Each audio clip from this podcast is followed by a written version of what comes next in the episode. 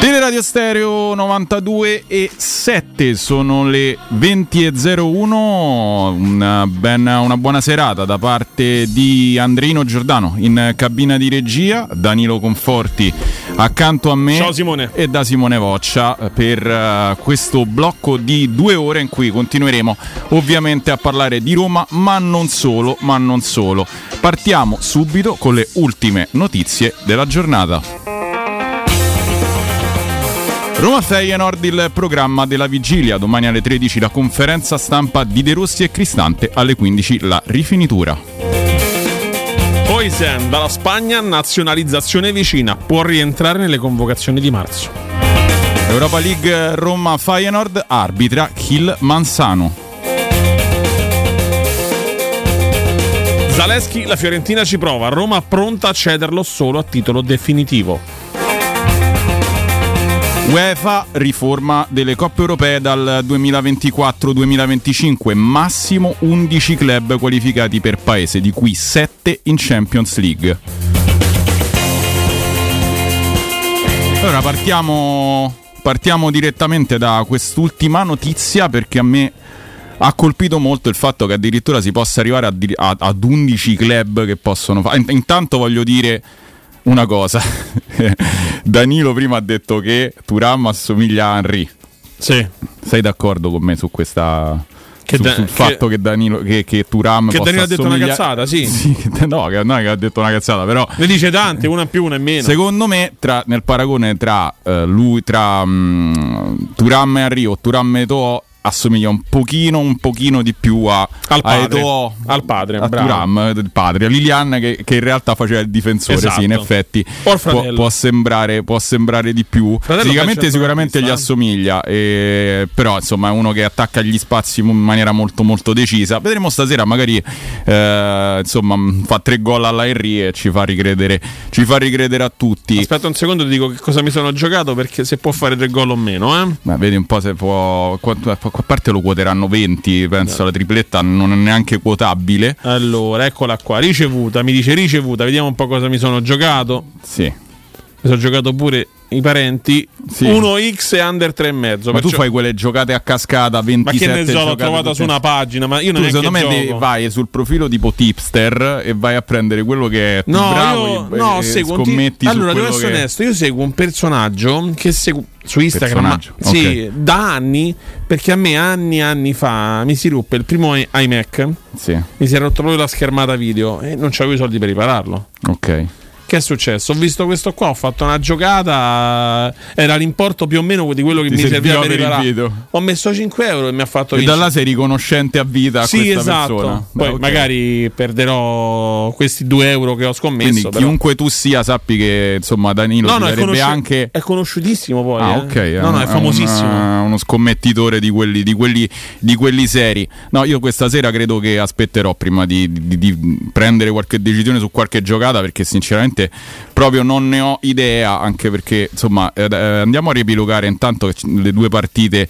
che si giocano questa sera, ovviamente una è Atletico Madrid, Inter Atletico Madrid, vediamo già il faccione di Bergomi che Borussia ovviamente sta a Dortmund. bordo campo e l'altra è ovviamente PSV Eindhoven Gol. Borussia Dortmund. Gol 1-1 Eh, al primo tempo, dopo 5 minuti perfetto. Ma gol dici? Eh. Dico, in realtà poi c'è anche, una partita, c'è anche una partita di Premier, di un recupero alle otto e mezza. Non l'ho Che giocato. credo che, beh, ma insomma, credo che questo sia abbastanza scontato perché si parla insomma del City che ospita il Brentford alle otto e mezza. La Premier League comunque, eh, non avendo squadre impegnate in Champions, eh, farà un turno di, diciamo, di infrasettimanale con il City che deve recuperare delle gare per rimettersi in linea. Allora, abbiamo detto, um, partiamo un attimo da questo discorso della- del, del nuovo format della Champions, perché Sì. è veramente interessante. Cioè, il discorso è eh, che in teoria si passa da 5 possibili squadre a 7 possibili squadre, ma dovrebbero succedere delle cose catastrofiche per noi, cioè che praticamente per noi in che, per, eh, catastrofiche in che fammi parlare, eh, fammi, fammi, fammi, Sono fammi curioso. Dire. Te lo dico, te lo dico. Dici, dici. Praticamente per arrivare ad avere sette squadre in Champions, intanto dovremmo arrivare primi nel ranking in modo da avere cinque 5 squadre già qualificate cla- da, Al- da classifica. Al momento ci siamo. E al momento ci Al siamo, quindi momento. diciamo che a 5 ci possiamo arrivare. Ok. Dov'è la catastrofe? Che una squadra che non è tra le squadre che arrivano tra le prime 5 dovrebbe vincere la Champions. Quindi chi è rimasto in, fina- in Champions? Il Napoli e, E la la Lazio. Lazio. Quindi per arrivare a 6 No, no, Napoli no, e Lazio no, deve vincere la Champions. Perfetto, e una squadra di Europa League deve vincere l'Europa League. In modo che così noi abbiamo le 7. Quindi una tra Roma, Atalanta e Milan. Abbiamo Quindi, già sei uh, squadre, Ro- incredibile. Già siamo a Dublino per prendere. Sei Incredibile. squadre si potrebbe fare la settima, io spero vivamente. Scusa, perciò io adesso faccio, faccio sogno. Faccio Vai, un film. fai un- fai un. La Roma arriva quinta. Sì. La Roma arriva. Se arriva quinta si qualifica in automatico. Sì, però la Roma arriva quinta. Poi la Roma arriva anche a. Dublino. Perfetto. La Roma a Dublino poi. Vince. Questo l'hai detto tu. Perfetto. Beh, si spera. Cosa succede? Eh, succede che essendo arrivata quinta non hai un altro posto. Perciò. Quindi deve arrivare sesta la Roma. Se arriva sesta e vince, eh, oppure ad esempio vince una tra il Milan e Perciò la sesta non andrebbe a fare la Champions difficile. League. Nel senso, se la Roma rimane quinta, vince l'Europa League. No, la sesta Perfetto. non c'è. Ok. Cioè, la- la- diciamo che vengono inglobate le prime cinque com'è? sicuramente. Ce lo, lo diciamo, chi se ne frega degli altri. No, ma sì, però insomma, se la Roma insomma, riuscisse ad arrivare in fondo, sì, ci, ci sarebbe la possibilità di vederne sei, dai, diciamo così, se la Roma non dovesse arrivare tra le prime sei del campionato, tra le prime cinque del campionato, quindi è una cosa abbastanza particolare. Ricordiamo che tu sei dire. un ammiratore dei, dei biancocelesti di entrambe le squadre, perciò probabilmente. Fai- so io? Ammini- sei, ammiratore sei di chi? ammiratore sia del Napoli che della Lazio. Eh, guarda, no, vabbè, poi il Napoli con il nuovo al- come si chiama? Calzona? Calzona? Calzona, no, caldo, non me ricordo. Calzona, calzona, sì, sì. Va- Poi me lo so studiato un po' questo Io allenatore. mi sono studiato l'arbitro eh, di, di giovedì. Il Manzano? Ci sono tre precedenti. Io so che ha- col Feyenoord 2 su 2 ha vinto. 2 su 2 con la Roma, col Borussia Mönchengladbach ha perso a Gladbach 2 a 1 la Roma. Mm, quindi insomma non è, non è proprio il massimo della... Mi sembra evidente, ragazzi, non è il giocatevi il massimo della gioia. Allora, ragazzi, eh, salutiamo ovviamente tutti quelli che ci seguono su Twitch. Ciao ragazzi, ben, benvenuti. E, eh, allora, Fiorani ha detto anche che Zaleschi gli ricorda Zambrotta. Beh, oddio, insomma, ci stanno un po' di, di differenze. I Ragazzi, purtroppo Danilo andando avanti con l'età peggiora sempre di più. Non sa quello che dice, mi sembra evidente. Eh, Zales- Zaleschi ricorda Zambrotta, eh, vabbè, sarebbe da chiedere a lui perché. Eh, nel senso, Zambrotta era alto 1,90 m, correva come una, no- una locomotiva. ma io un ho preparato un collegamento questa sera. Abbiamo Danilo Fiorani in collegamento. Ci dirà la traboiata, probabilmente. E poi qua vediamo un attimo perché ci sta anche Imperatore Baggins e Watch eh, dacci sta notizia. Vabbè, la, Fiorent- la Fiorentina che fa? Comunque, Eh, sai che hai indovinato? Monzon? Cosa abbiamo indovinato? Dove sta Monzon? Lui non si prechiama proprio così sui social, però. È questo il. Ok, ok. Il, il- il tuo. Il mio, mm, diciamo che Il sì. tuo mentore sulle, sulle scommesse. Ok, ok. No, allora, ehm, per de- detto questo, insomma, domani è eh, una partita, diciamo, Difficile. fondamentale, no? Difficile, fondamentale. Tu che Roma ti aspetti domani? Mi aspetto una Roma cattiva, mi aspetto la Roma che. Il mio sogno? Un 3-0 al primo tempo e, Sì, vabbè. e amministri. Buonanotte. Eh, mica stai a tu giocare con l'Empoli. Tu mi hai detto che ti aspetti. E ti aspetti, mica che sogni. Eh, Ah, mi, mi aspetto una Roma che amministri il gioco, o meglio, che prova ad amministrare il gioco e poi magari che riesce anche a trovare uno o due gol di vantaggio. Ah, ok. Io, io credo che sarà una partita molto più complicata. Molto più complicata. A me lo sai cosa fa paura molto? Il, l'atteggi- l'atteggiamento che sta avendo l'allenatore del Feyenoord, che è molto ris- di basso profilo, non cerca rivincite rispetto Ah, all'anno scorso, Eh beh, pro- non cerca rivincite rispetto a Tirana, sta lì quieto e buono, possiamo- abbraccia De Rossi, La posso dire una sorride. cosa? Certo, devi. L'unica cosa, Slot, potrebbe, se dovesse, mettiamo se dovesse, neanche lo dico, vincerebbe l'unica partita che, che gli serve solo per passare il turno. Perché scusa, non ho capito.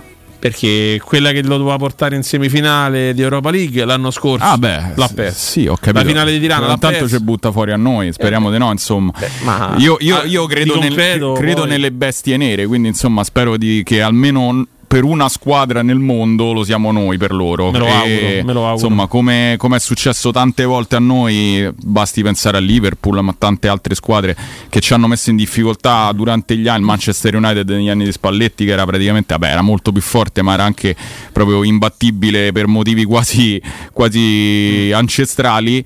Eh, spero che insomma la Roma riesca a mantenere la, la, sua linea di bestia nera, tra virgolette, del, del Feyenoord e che comunque sia eh, riesca in un modo o nell'altro come l'anno scorso. No? L'anno scorso l'abbiamo recuperata per i capelli fondamentalmente. Ieri rivedevo, tra l'altro risentendo anche le radiocronache di tutte quante le radio, sia locali che non, quel gol di Dybala poi non so perché mm, il feed mi ha mandato verso la finale in, per la prima volta. Devo ammettere che ieri per la prima volta ho rivisto gli highlights della finale di Roma Siviglia. Io ti ammiro. Non mi ricordavo una traversa mh, mm, che era stata presa praticamente a scendere nel secondo tempo dalla Roma. Sì. Devo dire che veramente per me è ancora un trauma e meno male che l'ho rivista solo ieri perché e spero di non ve- penso non la rivedrò, mi rifiuterò di vederla alt- altre volte Sai perché che è veramente capita, impossibile capita su Twitter di vedere solo ogni tanto mi capita qualche post di qualcuno che reposta o cita il gol di Dybala contro il Siviglia. Io schippo anche quello. Non vedo neanche quello. Ma sai, io il gol di Dybala è nato proprio da quello, era un reel dal reel eh, poi schippo. sotto mi ha dato tra i correlati la partita ho detto la voglio rivedere perché veramente non me la ricordo più. E da questo mi è venuta in mente anche una cosa che volevo dire. Cioè Belotti in quella partita si divora letteralmente un gol. Io capisco che può aver lasciato un buon ricordo, è uscito tra gli applausi nell'ultima giornata di campionato, per carità di Dio, ma ragazzi miei, quella palla scucchiaiata è lui che ci si avventa e non riesce a prenderla con la potenza giusta per segnare. Lo so che stiamo facendo dietrologia, ma comunque parliamo di Europa League. Domani sarà ovviamente giornata, dopo dopodomani sarà ovviamente giornata di, di, Europa League. Domani parlerà Mister De Rossi. E, um, ovviamente, ovviamente un minimo ci va al pensiero perché adesso arriva la fase calda, quella che con Mourinho diventava no? La, la, zona Murigno sotto certi punti di vista. Sì, esatto. Speriamo esatto. di vedere una, una Roma che aggredisca la partita ma con la consapevolezza che non si può scoprire troppo, dai. Diciamo così, perché comunque allora, tu hai un gol di vantaggio, non è che hai scusa, non hai un gol di vantaggio, quindi guarda, devi comunque fare il tuo, ma devi stare attento anche agli altri. De Rossi, De Rossi allenatore non lo conosco, nel senso non l'ho mai visto, a parte da quando è arrivato sulla panchina della Roma, perché non ho visto qualche highlights quando era sulla panchina della, della spalla però sembra che eh, sia una persona che riesce a rimodularsi a ogni tipo di partita. Ora faccio l'esempio più, più vicino, quello contro il Frosinone. Ha visto che contro, al primo tempo la squadra non girava anche per un suo errore. Sì, sì. Ha preso e ha modificato. Ha tolto Lukaku e ha detto: Per me Azmoun stava giocando molto bene. Ho tolto Oisen perché ha fatto una stupidaggine, mi poteva complicare la partita. Ho messo un altro giocatore un bravo tecnico fa anche questo, sa rimodularsi e cercare di evitare i problemi che possono sorgere in futuro. Vedi Oisen che può essere ammonito e viene espulso. Vedi Lukaku che in una giornata e magari non struscia neanche un pallone, magari era stanco da, anche dalla partita di giovedì contro il Feyenoord e ha detto meglio farlo riposare perché un Lukaku riposato Ma io credo che lui abbia fatto proprio una scelta tecnica. Sì, cioè. sì, e, detto, e, la cosa a me fa ancora più piacere perché se tu ci pensi eh, era stato, io mi ricordo ero Qui sì, perché abbiamo fatto il mm. post partita insieme a Gaetano D'Agostino. Sì. Dopo Roma Inter lui disse una cosa sacrosanta, cioè un allenatore deve essere anche capace di capire che la squadra ha dato il massimo nel primo tempo e anche se l'inerzia anche se l'inerzia della gara è tutta a favore tua perché il primo tempo con l'Inter era stato veramente bello devi avere il coraggio di sì. capire e cambiare anche se le cose vanno bene perché sai che la benzina è finita ecco Sembra quasi che, abbia, che abbia ascoltato Gaetano perché con il Feyenoord lui ha avuto il coraggio di cambiare anche giocatori importanti, anche mm-hmm. giocatori che tu tieni dentro in una situazione di equilibrio, comunque anche Murigno teneva dentro in una situazione di, equilibrio perché Lukaku non è mai uscito e alla fine e alla fine ha avuto ragione lui, nel senso è riuscito a cambiare e a dare alla Roma un, un, diverso modo di gioco rallentando il ritmo, evitando di farsi aggredire, evitando di farsi prendere, prendere dalla foga di fare subito il secondo gol, addormentato la partita. Speriamo che anche domani, in un clima da, da Coppe Europee, dopodomani scusate, in un clima di, da Coppe Europee, perché dopodomani sarà di nuovo una di quelle notti magiche che viviamo da tre anni a questa parte, ma anche da quattro, perché comunque sia anche con Fonseca eravamo arrivati in semifinale di Europa League, non ce lo dimentichiamo. Da quattro anni a questa parte la Roma va avanti a suon di notti magiche anche a livello ambientale. A proposito, domani io stavo vedendo mh, i biglietti questo, sì. questo pomeriggio della disponibilità è rimasto qualcosa le famose tribune autorità d'onore che partiamo dai 400 ai 500 euro anche sì. lato, lato Tevere perciò anche domani penso che se avanzano se siano ancora disponibili al massimo 100 posti è grasso che cola. Sì, no, ma è, è, ovvio che la partita è strasentita e spero però pure, pure nel pubblico, cioè nel pubblico, il pubblico è eh, non lo so, sale di decibel quando ci sono queste partite, o almeno fino adesso è sempre stato così. Quindi io credo che anche i tifosi si fanno trovare pronti. Sì, sì, sì, è una voglia di non interrompere quella, quel filo, no? quella magia, sì. quella,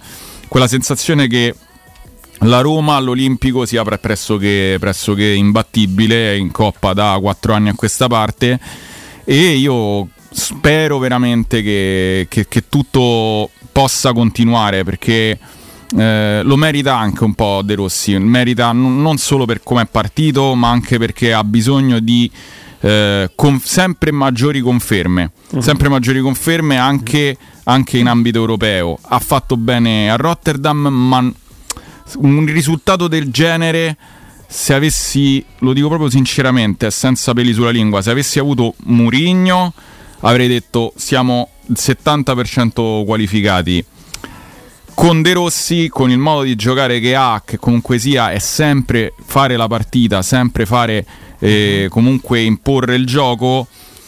Eh, ho paura che magari ecco, possa un pochino mh, mm, concedere qualcosa a una squadra che recupererà un, bel po' di giocatori molto forti perché recupererà Timber, recupererà mh, mm, ovviamente Santi Jimenez davanti, Gertruide a destra, quindi insomma è una squadra che si presenterà a Roma con ben altri giocatori, rimarrà comunque Ben Leroy in porta, però eh, è una squadra pericolosa, il Feyenoord la conosciamo ormai come se fosse veramente una partita di campionato perché giochiamo tutti gli anni da quattro anni a questa parte, sì. da tre anni a questa parte e, e sinceramente spero veramente che, che possa, che possa succedere No, no, è giovedì, è giovedì. Oh, mi sono, eh, forse eh, Mandrino sì, mi corregge, sì, l'ho detto già due volte che era domani. Ti ricordi so pure quando abbiamo giocato contro Bologna dicevi che era Roma-Atalanta? Sì, no, eh, quello è stato proprio come, non lo so, a volte capita che uno inverte, eh, non lo so, a me viene a dire tuta invece di pigiama, no? Cioè io Atalanta e Bologna li confondo. Tanto stanno, per fortuna adesso sono anche attaccati, quindi insomma non abbiamo di questi, di questi problemi. Una, se dici prima una o prima l'altra in classifica è più o, meno la, la, più o meno la stessa cosa, sì, giovedì ovviamente. Ti aspetti domani in conferenza stampa De Rossi e, e, e qualche giocatore? C'è, c'è Cristante. C'è Cristante. Io domani, okay. domani penso sarò lì. Sì, non sarò in conferenza perché no, non faccio in tempo, ma sarò, sarò lì a Trigori a seguire l'allenamento. Sarai a Trigori a seguire l'allenamento, ma non vai in conferenza. Non riesco. Okay. Ci proverò, ma sarà Beh, complicato. Domani sera, insomma, sapremo, ci dirai insomma, chi hai, chi hai sì. visto, chi non hai visto. E, um, pensi che ci sia pure uno spazio per Smalling, spazio per uh, secondo me nel finale se deve difendere. Io credo che Smalling bisogna vedere intanto come e quanto si sta allenando. Si sta allenando in gruppo, ma bisogna vedere che tipo di carichi sta, sta avendo. Perché un conto è che fai un allenamento al 100% di intensità, certo. un conto è che lo fai al 10%. Lì, lì valuta anche il mister. Eh? Poi vediamo un po' cosa, cosa, succede. Ma Smalling titolare non sicuramente. No, no, no, ma io parlo. Si è allenato in, in gruppo Indica, perciò secondo me potremmo vedere anche Indica titolare, lo sai? Perché Llorente non ti convince, vero? Non lo so. Per... A 4, a 4 Llorente mm, forse sta un pochino soffrendo di più. Forse è quello che la sta soffrendo di più in assoluto. Eh, quando rientra Smalling bisogna capire. Ma però. tu pensi che si sia pentito Mourinho di non aver messo Oisen tra, nella lista UEFA? scusa De Rossi si sia pentito di, di, non aver messo Oisen? Non lo so. Eh... Perché comunque questo Oisen in questo momento con Di appena tornato e, e ovviamente Smalling che deve recuperare è un giocatore sì. fondamentale, cioè si è dimostrato fondamentale Molto. anche in fase di impostazione. Io ah. sai che forse ho, ho, ho paura che paura tra virgolette possa mettere Iorente perché Iorente è comunque uno che sa impostare. Avendo vicino Mancini, non so indica che tipologia di, di, di, di fase di impostazione certo. abbia. Non mi è mai sembrato uno particolarmente coraggioso nel fare il lancio o nel fare le cose. No, sicuramente se deve impostare da, dal basso imposta Mancini, però i piedi di Indica non sono quelli di un trequartista, quello è ovvio a tutti, ma forse per caratteristiche, per sicurezza, perché io parlo anche di disattenzione, il gol che noi prendiamo da, da Paisciao a, a Rotterdam giovedì scorso è un gol di disattenzione perché lì il portiere uno non ci può fare nulla. Due se c'è il difensore che è concentrato e sa che deve marcare quel giocatore lì perché penso che la marcatura sui cross dentro l'area sia uomo se sì, non è un calcio d'angolo. Beh oddio dipende nel senso sì è uomo ma tante volte è anche, è anche a scalare cioè nel senso no, può, può, anche però... girare in una certa maniera quindi... in quel caso era al 100% di, di Llorente Purtroppo la distrazione c'è stata e il gol lo abbiamo preso. Poi siamo stati bravi a recuperare il match. Mi sono molto curioso di sapere che, che tipo di squadra metterà in campo perché prima nella, sia Guglie, sì, perdonatemi, sia Pier, Pier Giorgio sia Danilo, eh, Danilo Emanuele hanno parlato di un 4-3-2-1 anche per difendere un po' perché comunque sempre parti da pari perché parti sa, sa a strutturare molto bene la, la, la rosa che schiererà io ci pensavo anche oggi e mi, mi veniva in mente proprio questo modulo qua. Cioè, 4-3-2-1? Sì, perché il famoso albero di Natale che ha reso tanto famoso Carlo Ancelotti. Carlo Ancelotti, beh, il Milan di Ancelotti è stato il primo a, a crearlo praticamente con, vabbè, però degli interpreti Beh, Pirlo, Kakà, Gattuso, Sedorf eh, erano, erano, tanta tanta roba. E, no, io invece penso che possa sorprendere sui due trequartisti uh-huh. perché per creare difficoltà magari potrebbe anche andare a mettere un Baldanzi a sinistra con, con Dybala a destra mi piace molto questa idea non è una, un'idea che secondo me passa tanto nella testa di De Rossi perché lui ha, ha delle idee molto chiare no? cioè lui se non c'è Dybala il sostituto è Baldanzi se non c'è Sharawi il sostituto è Zaleschi se non c'è Lukaku il sostituto è Azmoun cioè proprio fa il gioco delle coppie però sinceramente io quando è entrato con l'Inter a sinistra, quindi sul piede suo, ho visto un Baldanzi che a me è piaciuto molto, non so, eh, anche nelle, nelle, nelle, incursioni, nella voglia di, essere, di, di, di prendere e toccare palla, insomma è, è, stato, è stato positivo anche con Dybala, quindi non sottovaluterei, no, no, ovviamente però mh, devi mettere in conto un centrocampo un po' più coperto perché sono due che due giocatori che sicuramente non, non, hanno nelle loro caratteristiche quelle di rientrare. Io intanto vi leggo un paio di consigli, poi ci fermiamo per una breve pausa e poi magari apriamo anche le dirette per sentire le vostre impressioni. Se ami la carne, adorerai Ara Bracis, Steakhouse e American Barbecue, golosi hamburger di scottona o Black Angus, barbecue con New York pa- pastrami, ribs e altre specialità con cottura low and slow. Un'accuratissima selezione di carne di altissima qualità da tutto il mondo e primi fatti in casa. Ara Bracis si trova in via Cassia 1837, info allo 06 80 07 11 42. Ara Bracis, il tempio della carne a Roma.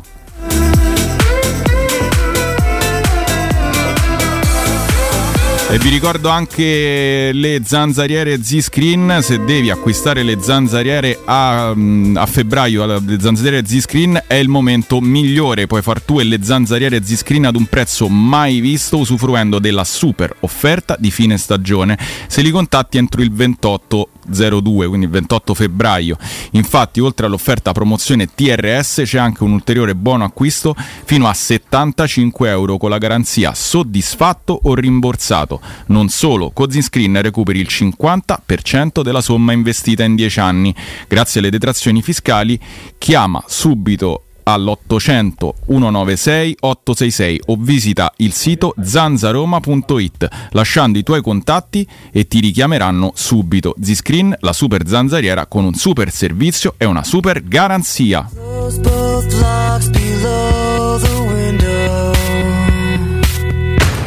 Pubblicità per rinnovo mostra, da Arredamenti Pignataro prosegue il clamoroso fuori tutto con sconti fino al 60% su cucine Stosa e camerette Moretti Compact. Hai ancora tempo per aggiudicarti un vero affare. Fatti un regalo. Corri da Pignataro. Arredamenti Pignataro vi aspetta in via Aurelia, chilometro 12 e 500. Guarda le nostre offerte su pignataroshop.com.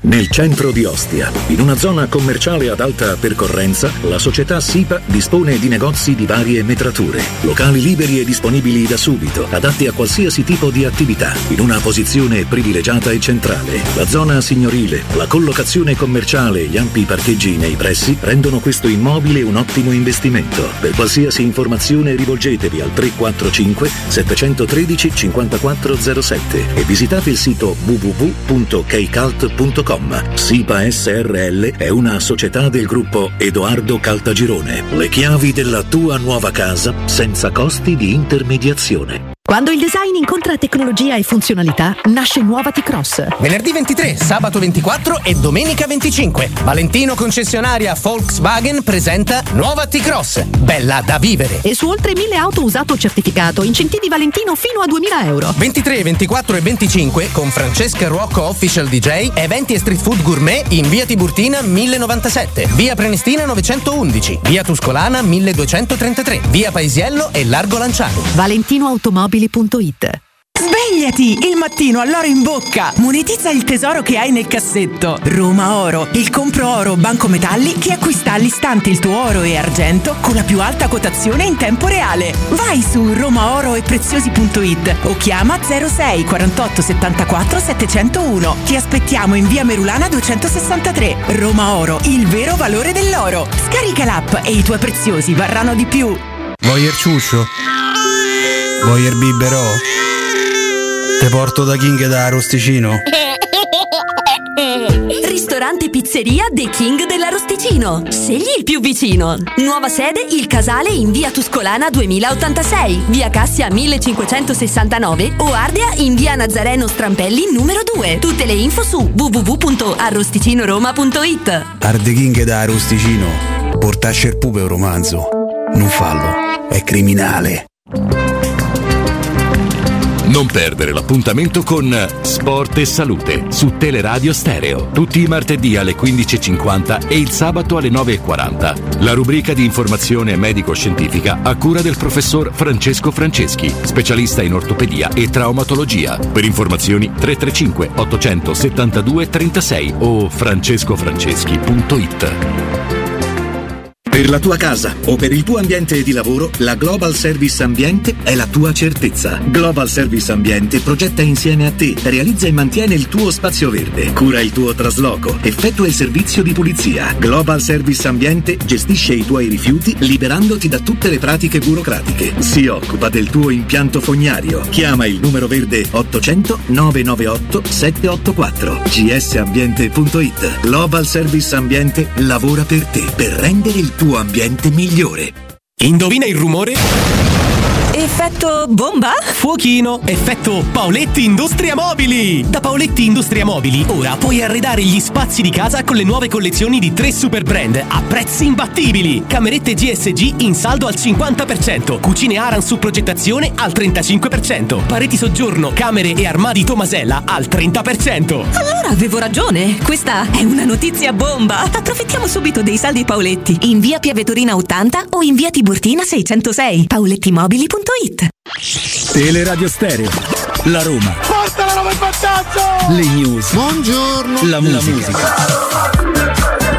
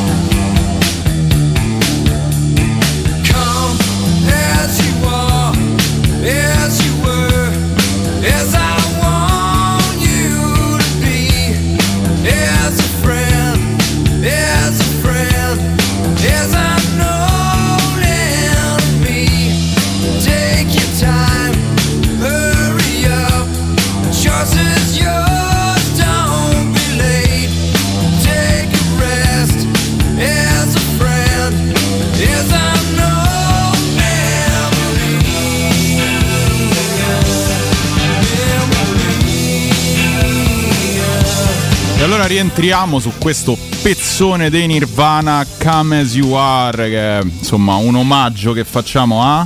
Kurt Cobain perché il 20 febbraio del 1967 nasceva ad Aberdeen a Washington uno dei più grandi artisti Eh. a livello musicale Diciamo che lui è stato veramente forse uno dei cantanti che ho amato di più in assoluto nel periodo dei Nirvana, era proprio il periodo in cui io ero un ragazzo, proprio ero alle prime, alle, alle- alle prime- ai primi come, apprezzamenti musicali. come direbbe Ronzo Canà facevi pio pio Esatto, ero piccoletto, però insomma era molto attratto. Questo è, è ovviamente la nascita pure non solo de- dei Nirvana, quindi di Kurt Cobain, ma proprio del grunge di Seattle, dove insomma emerse proprio un, un movimento musicale di cui loro erano forse i maggiori esponenti, ma ce n'erano veramente, veramente tanti di gruppi. Soundgarden, eh, mi vengono in mente anche, non so, i Per Jam, cioè sono stati tanti gruppi che poi da lì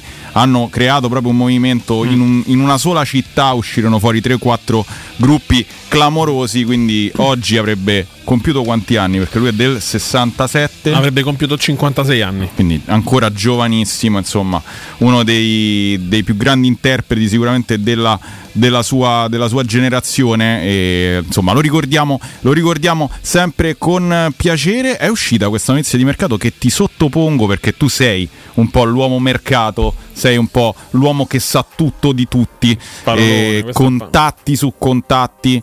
Nicola Zaleschi, obiettivo della Fiorentina è quanto riporta il quotidiano in mattinata, ovviamente la Repubblica, eh, raccontando come il club Viola e la Roma ne abbiano già parlato a fine gennaio, nell'ultima finestra di mercato, quando hanno trovato l'accordo per il passaggio di, Andre- di Andrea Belotti in prestito. L'esterno classe 2002 è infatti un vero e proprio pallino del duo Burdisso-Pradè e ci si aspetta che la Fiorentina torni ad approfondire il discorso in vista dell'estate, quando la Roma avrà assegnato l'incarico a Mister X che aspettiamo come direttore sportivo ancora vacante dopo l'addio di Tiago Pinto. Eh, l'intenzione dei giallorossi però è quella di aprire a parte i pop-up, eh, aprire i discorsi soltanto sulla base di una cessione a titolo definitivo. Ecco, tu innanzitutto come se hai raccolto qualcosa e poi come ti poni sull'idea di, di cedere Zaleschi arrivato a questo punto.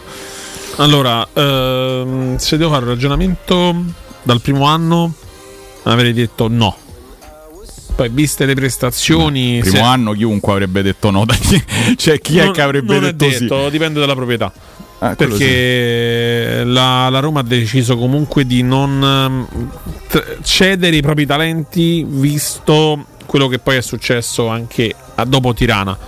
Io ti dico che quello che deve fare la Roma sicuramente è provare a monetizzare. Adesso non monetizzi più come potevi monetizzare all'inizio. Sì, lo venderei senza, senza troppi... Non mi strapperei i capelli visto che ne ho, ne ho pochi in testa. Però... Ma farti la boccia ci hai mai pensato? No, ho pensato a farmi il trapianto però. Ah, quindi sei uno di quelli che dicono piuttosto che rasarmi mi faccio Allora io in Turchia. Purtroppo non neanche detto in Turchia in realtà. Però sono uno molto vanitoso, questo sì. Mi piace Una folta chioma la conte. No, a prescindere mi piace curarmi, ecco, su questo sicuramente sì, però quello che voglio dirti è che per quanto riguarda Zaleschi io lo venderei.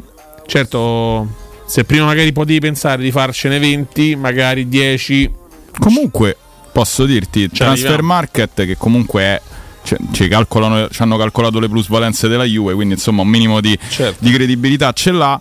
Lo valuta ancora 16 milioni, anche perché è giovane, ha 22 anni, Ha è in scadenza contratto- 2025, quindi insomma Sì, ma col fatto che ha ancora un anno di, di contratto, circa un anno e mezzo, dai. Secondo me 16 sono tanti. Se- dici che va, arriva a scadenza l'anno, pro- l'anno prossimo, sarebbe l'ultimo anno di mercato vendibile. Diciamo che da giugno, se tu lo riesci a piazzare 10 milioni, 8 più bonus, eh, ci riesci tranquillamente. Comunque, se sì. si pensa che questo ragazzo quest'estate è stato proposto in Premier, è stato praticamente cassato da qualsiasi squadra e la sua dimensione, è comunque la Fiorentina, che ha una buona dimensione perché comunque si parla di una squadra ambiziosa ma ancora non tanto affermata nel nostro campionato. Insomma ti dà Rispondo- Scusami, ti Vai, vai. interrompo. Rispondo a Pierpaolo 1962 Pierpaolo che parla di Burdisso. Oggi è uscita, girava un po' questo nome, però lui lavora alla Fiorentina, al momento si trova bene. Se devo essere onesto, non prendo Burdisso come direttore sportivo. No, beh, beh, però Con- sai. con tutto non- il bene che posso vedere Comunque, lui credo che venga anche da- dal Boca, quindi insomma potrebbe andare d'accordo anche con, con De Rossi, no? Che ama tanto quelle latitudini. Però credo che insomma lì il mercato lo faccia Pradè, se non sbaglio. Poi lui può, può anche aiutare, non lo so eh, qual è l'organigramma, però sinceramente. Pradè credo che sia direttore generale, Burdisso direttore proprio direttore sportivo. tecnico in realtà qua Wikipedia parla di direttore tecnico diciamo che lì insomma come è sempre stato Pradè è un direttore generale ma è un direttore generale estremamente attento al mercato. Quello che si muove credo passi direttamente da, da lui sotto certi punti di vista. Ma l'interessamento di Zaleschi per una squadra che comunque a sinistra ha investito l'anno scorso, se dobbiamo interpretare il ruolo di Zaleschi su Parisi, oltre che Biraghi che è il capitano, diventerebbe un investimento per un, per un esterno alto arrivato a questo punto, ma non mi sembra che stia dando ampie garanzie sotto quel punto di Guarda, vista. io ti posso dire che la Roma non penso che farà contropartite, nel senso che dici vuoi Zaleschi mi dai 10. Non penso che dice vuoi Zaleschi mi dai Biraghi. Non credo che la Roma No, farà. però potrebbe prendere magari Parisi. Sì, ma chiunque, anche il giocatore X in questo caso. Ti posso dire che però la Roma non proverà a prendere Oisen subito, ma proverà a chiedere alla Juventus un altro prestito, secondo me. Io, io giuro che mi incatenerei a Trigoria per Oisen, cioè me Sai mi che ho fa impazzire. quando giocava giocatore con la clamoroso. Juventus, lo sai che ha fatto un gol simile secondo Sì, me con il se- Foggia l'anno scorso molto con la bello sì, ora a prescindere da Ragazzi, tutto cioè, ma trovatemi un difensore, io lo ripeto sempre, trovatemi un difensore che a 18 anni con lo stadio che lo fischia prende il pallone a 34 metri dall'area di rigore, parte palla al piede, dribbla due giocatori e la mette a giro, dai, perché poi alcuni hanno detto sotto l'incrocio, in realtà è entrata bassa, però ragazzi, cioè, parliamo di un talento sopraffino che è destinato, magari potremmo godercelo un altro anno in prestito, o magari potremmo godercelo per un paio d'anni se riusciamo a riscattarlo, ma poi è destinato secondo me a palcoscenici da Premier, cioè, questo è uno che veramente, come dice giustamente Emanuele Sabatino, che oggi salutiamo, ricordiamo che Emanuele Sabatino è, in pres- è andato in prestito secco 17-20, ma Ah, si dice in è- prestito, non c'è- si dice l'abbiamo cacciato? No, no, eh, Ok. è in diritto, non ha diritto di riscatto, quindi domani sarà qui con noi. Guarda, devo essere onesto, ho fatto una trattativa lunga ed estenuante con Guglielmo Timpano, ha provato a chiedermelo, ma io sai cosa ho detto? Assolutamente no, anzi. Eh. No, non, non Vuoi, vuoi. Emanuele? Oggi te lo presto, ma domani mi porti. Voglio anche quello che ti ha generato Sabatino. il generatore di Sabatino AI. Esatto. No, quindi sicuramente no, ritornando a Oisen che ha più o meno la stessa formula di, di Emanuele, eh, è un giocatore in prestito secco, magari chissà riesce a rimanere un altro anno in prestito per sua volontà, magari impone questa sua volontà alla Juventus, per me è un giocatore veramente, se c'è un minimo, una, una finestra di 30 cm, di 20 cm in cui tu puoi andare a incunearti, devi andare per forza a cercare di, di- di fare qualcosa per, per trattenerlo. Trattenerlo non vuol dire comprarlo, ma anche solo un altro anno in prestito, magari con uno- un'opzione, un diritto, un qualcosa che ti faccia veramente eh, tenere questo ragazzo che comunque sia deve crescere molto, si deve strutturare, ma ha delle proprio sai le, le- come si dice le stigmate Mhm. del campione, ma del Come campione quello dal- di, livello, di livello mondiale, eh, perché eh, io, io domani se lui fosse in lista UEFA non dico che sarebbe la prima maglia che darei, ma per come approccia lui le partite, per la sua strafottenza che io adoro, perché comunque sia è un sintomo di grande sicurezza nei propri mezzi, è un giocatore che terrei proprio per... Per Io- quello che rappresenta a livello, me- cioè per, que- per la forza Si mentale più che per la forza tecnica, che è esagerata. calciatore, sicuramente. Forse quello che gli manca è un pochino un po' più di fisico, secondo me. Perché comunque. No, il fisico sì, assolutamente, è molto longilineo. eh, Ma non dico che deve diventare Adama Traoré, eh. Precisiamo no, no, bene la cosa. La- Dico- Poi ti racconto un aneddoto su Adama Traoré che è clamoroso. Immagino. eh, Ma non per, per cosa vai a pensare. No, per no, l'allenamento che faceva. no, per un motivo particolare, poi te lo dico. No, beh, direi che a Oisen sicuramente spero che lavorerà anche sul fisico, ma non tanto sul, um, anche sulle spalle, perché quello aiuta tanto un difensore, secondo me. Ti racconto questa, questa cosa, un aneddoto che ho, che ho sentito e ho letto e mi ha colpito tantissimo perché Adama Traoré ha una struttura muscolare talmente grossa, talmente importante e imponente che per essere ehm, e aveva un problema quando il difensore gli si attaccava addosso gli usciva la spalla sai quando proprio ti esce la spalla che urli no? che poi te la, te la rimetti dentro Sì. cioè te la rimettono dentro se riesci e, e gli usciva spesso la spalla perché comunque si aggrappavano violentemente per trattenerlo poi in Inghilterra insomma non è che sono delicati sotto questo punto No. di vista e lui praticamente cominciò a mettersi sulle spalle un grasso per, per evitare che i difensori non- avessero presa perché altrimenti era talmente grosso fisicamente che, che non riuscivano a tirarlo giù Questa cosa non la sapevo sì, minimamente. sì, sì. Eh, beh, Adama Traoré, ragazzi, è forse il giocatore con un fisico più palestrato de- del- veramente degli ultimi 30 anni. Quindi sì, aveva questa particolarità. Tra l'altro, era- mi ricordo che era pure un bel prospetto in passato. Adesso sono un po' perso, però è stato anche in orbita di grandi, di grandi, grandi club. Intanto sta per cominciare ovviamente la Champions League. Io ti dico la mia su Zaleschi. Io credo che e lo- l'ho sempre detto, questo è intossicato dall'ambiente romano. Non dico che non sia tecnicamente Spe- forte. intossicato, almeno. Intossicato vuol dire che lui sta soffrendo una determi- determinati fattori ambientali e non solo tecnici eh, che lo portano a, a sentirsi sempre sotto pressione e sotto, sotto giudizio e lavorare sotto pressione e sotto giudizio in qualsiasi ambito è molto molto complicato a meno che tu non abbia veramente una corazza eh, psicologica che Però ti sai, protegge da questo. Tanti calciatori non riescono, magari sanno che non hanno quella forza a livello anche mentale. Perché il calciatore, il 90% a mio giudizio, oltre che il talento, è testa. No, è tutto testa. Perciò anche un supporto psicologico che molti possono anche non, non trovare corretto, denigrare. Io ti dico che secondo me per un calciatore deve essere la base. Sì, sì, no, ma però il problema è Zale- che lui. se lui- Zaleschi non ha questa forza mentale, secondo me anche un aiuto che possa essere psicologico ne, ne può giovare a lui anche la squadra. eh? Non dico solo lui, ma Il problema suo è che è entrato, secondo me, in questa mh, sorta di voragine, non so come definirla, in cui eh, non riesce proprio più a. ad- ma lo vedo proprio quando poi io, vabbè, è inutile che tiriamo fuori la Polonia, però lui gioca di fatto in nazionale polacca e, e- e comunque quando sta lì lui gioca un altro genere di calcio, al- a, a prescindere dall'avversario che incontra. In Under 21 ovviamente il livello per lui è, tro- è- è basso, ma quando anche ha giocato nella nazionale maggiore, lui giocava esterno alto o comunque o tutta fascia come giocava con Mourinho. Aveva un'altra fiducia, cioè lo vedevi che aveva un'altra fiducia, sembrava tornare quello che era.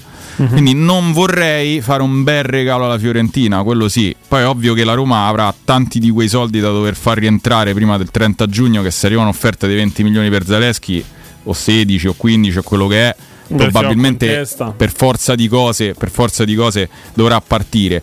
Anche perché andando a vedere poi la rosa della Roma, insomma, mh, non ci sono tantissimi tantissimi giocatori che hanno Ci la arriva un messaggio su, su Twitch di Martin eh, B. Burger King. Sì. Bel, bel- bel nome, devo essere onesto. Allora, regà, Zaleschi non è un ottimo giocatore, naturalmente non è la parola che è stata usata, però tra... cerchiamo di mascherare. Basta, tra l'altro, ha sempre atteggiamenti sbagliati, con eh, certe simulazioni che non si fa ben volere. Poi continua a dare scuse, no, continuiamo a dare scuse a questa gente sull'ambiente o fiducia. Andasse a Firenze, ci dice Martin. Eh, io Anche- dico che cioè io non è che lo voglio giustificare, però sai eh, Martin, io ti rispondo così. È vero quello che dici tu. Eh, magari tende a essere un po' troppo simulatore, certe volte resta per terra come se gli avessero sparato, eccetera, eccetera. Però io ho visto un altro Zaleschi all'inizio. Quindi ed era uno Zaleschi in fiducia e noi ci stupivamo che Zaleschi giocasse male in quel periodo perché era uno che era anche molto continuo nel periodo Posso in cui era lanciare un sondaggio? Prego. Il sondaggio di questa sera, dopo apriamo le dirette al prossimo blocco. Quale dei calciatori che ha in rosa la Roma attualmente, con l'arrivo di Mister De Rossi, ne ha giovato di più, anche a livello psicologico e a livello di prestazioni? È una bella domanda questa, una bella domanda, poi lo chiederemo ai nostri ascoltatori allo 06 88 52 18 14. Io sposo il, invece Pronovic che dice un anno di prestito gli farebbe bene. Tu Nel dici senso tipo prestito con sì, diritto di Va riscatto. a pulirsi un attimo. Il problema è che ha un anno di contratto. O gli Eh, rinnovi so, il lo so, contratto? gli rinnovi un attimo, gli rinnovi il contratto, glielo adegui oppure glielo prolunghi e poi dopo però lo, lo fai un attimo emergere. Intanto sotto abbiamo la base della canzone che farà restare Oisen a Roma. eh? Un ragazzo incontra una ragazza. Eh, speriamo, speriamo. Ma guarda, se non è un ragazzo, non lo so, un bel lattico su, su Piazza Venezia, basta Roma fa innamorare anche Ceduto senza da ragazze. Voccia. L'attico ceduto da Voccia. Sì, io non ho attici, magari avessi attici a Piazza Venezia, ma proprio magari. Comunque, sì, eh... Dice, oggi non sono passati troppi sbirigi. No, e quindi, e quindi praticamente credo che, credo che Zaleschi insomma, possa, essere uno delle pedi- possa essere una delle pedine eh, cedibili. Ora sto, mh, vado un attimo a Vera Rosa perché secondo me ce ne sono po- ben pochi che possono essere ceduti quest'estate, oltre a quelli che ovviamente se ne andranno. Credo che eh, chi, chi, chi ti viene in mente? C'è, Chi- a parte c'è Cristante, Cristante. Mancini, Svilar a questo punto, perché mi metto anche Svilar che potrebbe. Poi c'hai a Indica, a War. Handicap è appena arrivato, Eh, ragazzi. lo so, cioè. ma io ti metto gli asset che possono essere ceduti. Mancini Poi- 20 milioni. Attenzione, ma- che poi ti dico an- anche un'altra cosa: la Roma starebbe pensando anche di riscattare Llorente per farci una plusvalenza. Perché la Roma ha un diritto di riscatto fissato a 5 milioni di euro. eh. Perciò E tu magari. dici che si è valorizzato? Secondo me sì, cioè, in questi due anni è migliorato tanto. Secondo me è stato anche di. Lui è in prestito, dovrebbe prendere un contratto di almeno un paio d'anni per Esatto. valorizzarlo. Hai anche eh, Selic che potrebbe essere ceduto. E poi davanti ci sono i pezzi da Io ti 90. faccio Se dovesse tornare Tammy. Abram, Ti faccio anche un'altra provocazione. Se arrivasse un'offerta per Pellegrini? Che è una provocazione. Io Eh, non- dipende dall'offerta. Però Se arriva la società X e ti dice ti do 25 milioni di euro. Ora 25 milioni è proprio il prezzo diciamo di cartellino. Se arriva 30. un'offerta che mi fa ridere, 35-40. Sì, allego anche tutto questo, il eh, dispiacere alla- che ho perché è il domanda. capitano della Roma. Sinceramente ci penserei molto molto molto attentamente perché ti risolve con una cessione sola tutto il problema che hai e poi hai tutto il tempo di andarlo a rimpiazzare. Perché no? Perché no? Cioè Pellegrini eh, io purtroppo faccio fatica a mm, come dire metterlo tra que è difficile dirlo metterlo tra i capitani eh, anche se poi è uno dei pochi che ha alzato una Coppa Europea metterlo tra i capitani storici cioè, non so perché però Perciò però insomma se arrivasse un'offerta da 25-30 tre- insomma che può risolvere il bilancio subito e poi ti consente di fare mercato C'era forse nel- ci penserei c'era nella te lo venderesti? Pellegrini? Se mi danno 30, sì. 30 sì, secco, cioè proprio non ci pensi neanche. Beh, se, se, Comunque, poi- se mi danno 30 e dico 35 e arriviamo a 33, ah, va bene anche 33, insomma. Eh sì, no, ci, ci potrebbe stare, ci potrebbe stare. Io, io sinceramente ho comunque, a parte tutto, anche un- una componente affettiva verso Pellegrini che comunque rimane nonostante, nonostante C'era magari... nella scenografia quella del derby, capita- fi- capita- No, ancora no, no, no, no. Cioè, guarda, si stupì De Rossi di esserci, nonostante fosse scontato che ci fosse. Mi ricordo che disse di essere in mezzo a, quella, a, quei, a, quei, a, quelle- a quei visi, eh, per me è stato un onore. Eh, non sì. mi sembra, sinceramente. Poi quella ce l'ho avuta attaccata praticamente in camera per un paio d'anni.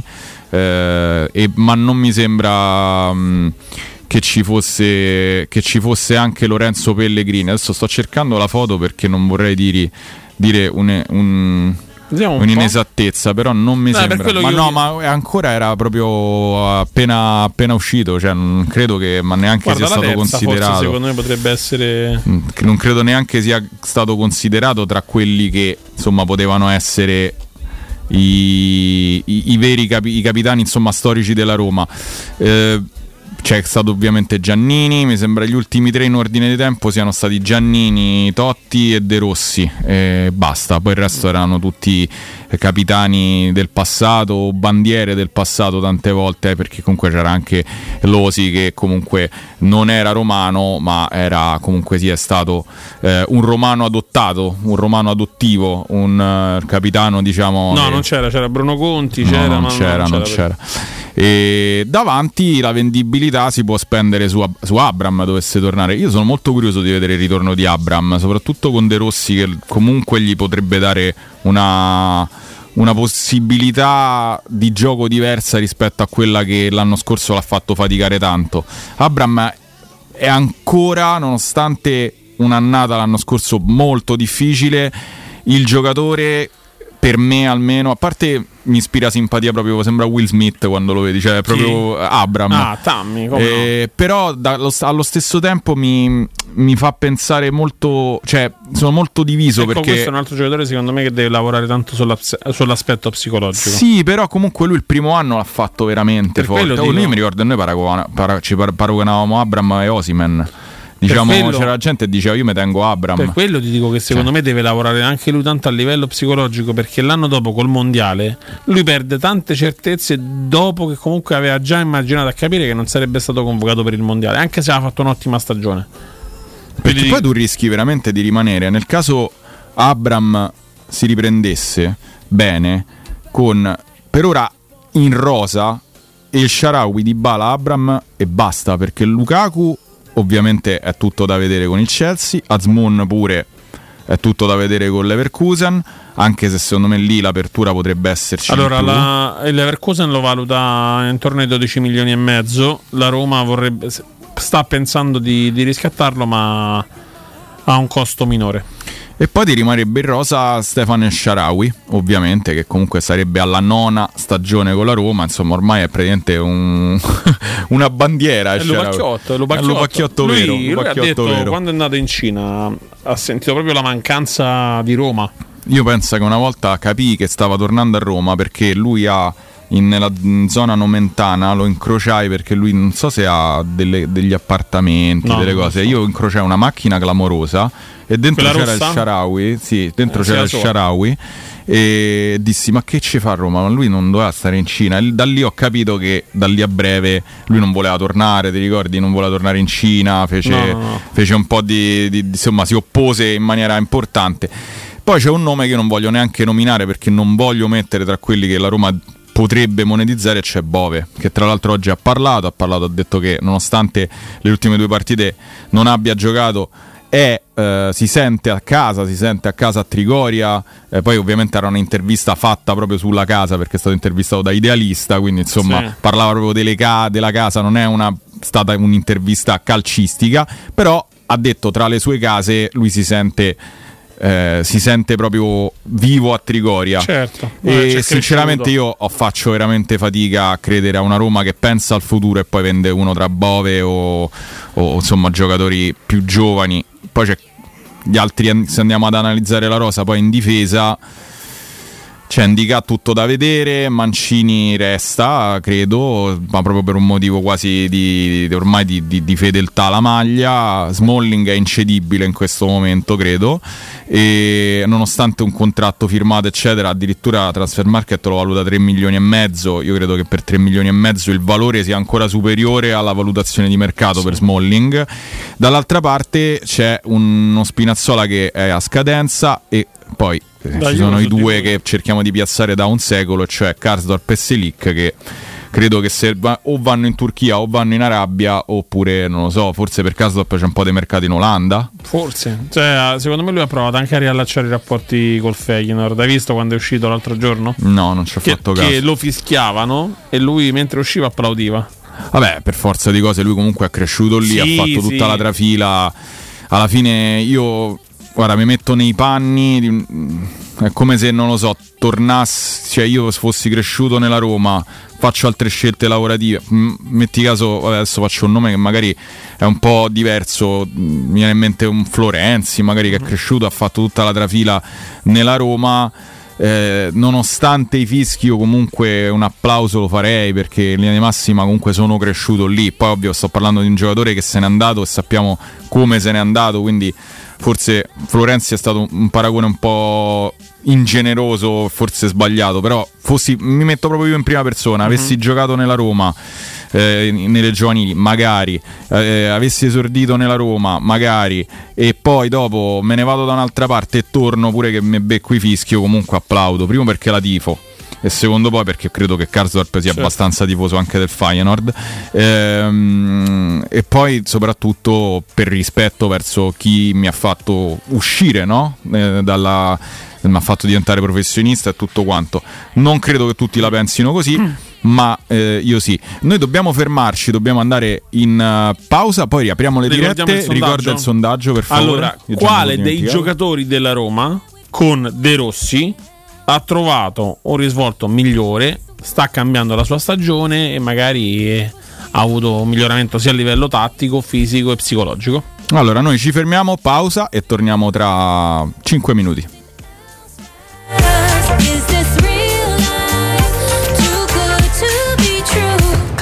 Pubblicità. In zona Ponte di Nona, la società edilizia del Golfo dispone di diversi negozi di varie metrature posizionati su strade ad alta percorrenza che collegano la via Prenestina e la via Collatina con la rete autostradale. I negozi offrono la possibilità di installare canne fumarie e vi sono ampi parcheggi nei pressi. Per qualsiasi informazione rivolgetevi al 345 713 5407 e visitate il sito www.keicalt.com. Edilizia del Golfo SRL è una società del gruppo Edoardo Caltagirone. Le chiavi della tua nuova casa senza costi di intermediazione. Aperitivo? No, oggi ho il dentista. E sei così allegro? Io avrei una FIFA. E perché? Dolore, sia fisico che al portafoglio. Bah, come sei antiquata. Io sono un paziente We Dental Care. Il benessere del cliente è al primo posto. Macchinari di ultima generazione, un medico per ogni specializzazione, due centri all'avanguardia vicini alle metro e con orario continuato 9-20 lunedì sabato. Vai su WeDentalCare.it 800 56 1006. Faccio di meglio, ti accompagno. Ehi tu! Sì, proprio tu! Hai sempre sognato di avere un sito web, ma sei rimasto più confuso di un pinguino in un deserto? Niente paura! La web agency Studio Graffiti è qui per trasformare il tuo caos informatico in un capolavoro online. Realizziamo campagne marketing, grafica, login, siti e-commerce e gestione social. Studio Graffiti è sinonimo di recensioni a 5 stelle. Scopri la nuova sezione coupon e scegli lo sconto più adatto al tuo business. Studiograffiti.eu Il tuo business nel palmo di una mano. Indovina il rumore?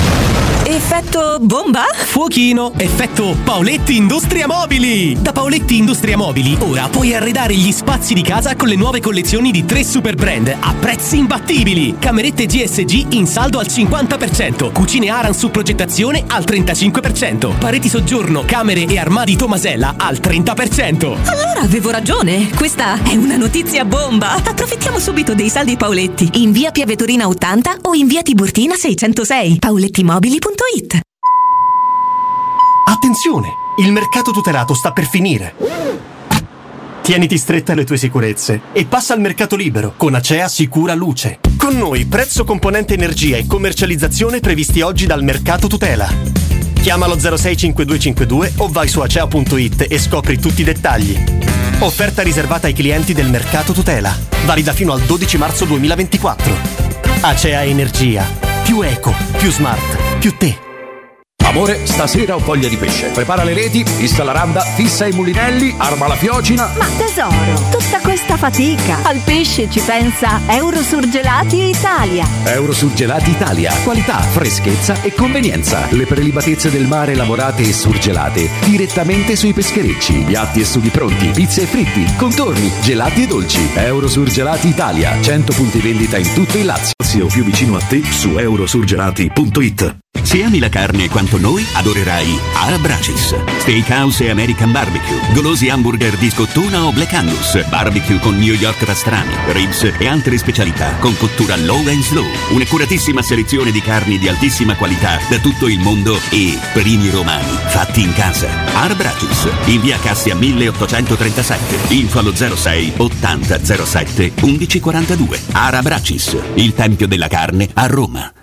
Occhio, anzi orecchio. Cartolinformatica e vendita, assistenza in tempi brevi e grandi offerte su cellulari, notebook e tablet nuovi e ricondizionati. Acquisto telefoni con rate a partire da un euro al mese. Per attivazioni Vodafone, Wind o Fastweb con ricarica automatica, la SIM è in omaggio. E acquistando un nuovo dispositivo, il salvataggio dati è gratuito. Cartolinformatica, in via Ottone Fattiboni 162. Info allo 06 52 16 229 e su Facebook Cartolinformatica Roma. Teleradio Stereo. Sentimento vero. Passione unica.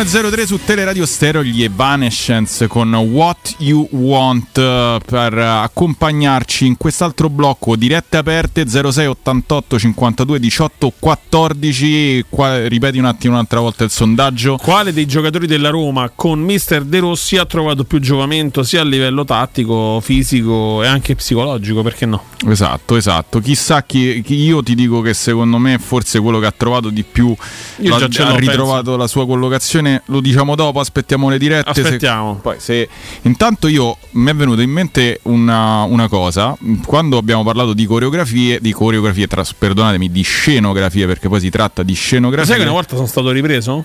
Sì? Sì, da, da un collega, ero, ero ospite in una, in una tv e eh, parlavo, parlavamo proprio, era la puntata prima del derby e parlai di coreografie in diretta mi disse no, non sono coreografie, si chiamano scenografie. Perché la coreografia è quella del, bal- giu- è del vero, ballo. È vero, è vero, è vero, è, stra- è giustissimo a livello logico è così. Allora, io ho ripescato un articolo di un ragazzo che si farà che diceva, cioè il sottoscritto Mitomane. No, no, ma di che no, è, è per semplicemente So- solo me- io lo po- posso me le ricordavo, ma eh, mi ricordo la, la motivazione anche di queste, le migliori coreografie della Roma. Mi è venuta in mente questa cosa perché veramente noi abbiamo dato nella, nella storia, ovviamente spettacolo dal punto di vista scenografico, ovviamente queste però erano solo del derby, quindi vabbè, comunque sia eh, Ah, del derby per me la più bella, a parte il famoso ti amo, è prendiamoli a pallonate. Allora, io là c'ero e ti dico mi sono divertito Io pure, io da pure. morire, stavo al centro, proprio il filo, diciamo c'era un filo al centro anche se poi in realtà la coreografia era molto sul verde col campo eccetera e tutti questi palloni e devo dire che 4-5 cazzotti ai palloni che volavano li ho dati. Eh beh, certo, quello ed è, era- stato, ed è stato estremamente, estremamente piacevole Deci- e ma fu, che scherzi? e fu veramente una coreografia, sai cosa? Divertente. Perché dall'altra parte strideva tantissimo la loro che fu As Roma, no? Sì, e vabbè, poi rimase solo Roma e poi cantammo tutto il tempo, è rimasto solo merda, si può dire perché era comunque la coreografia loro.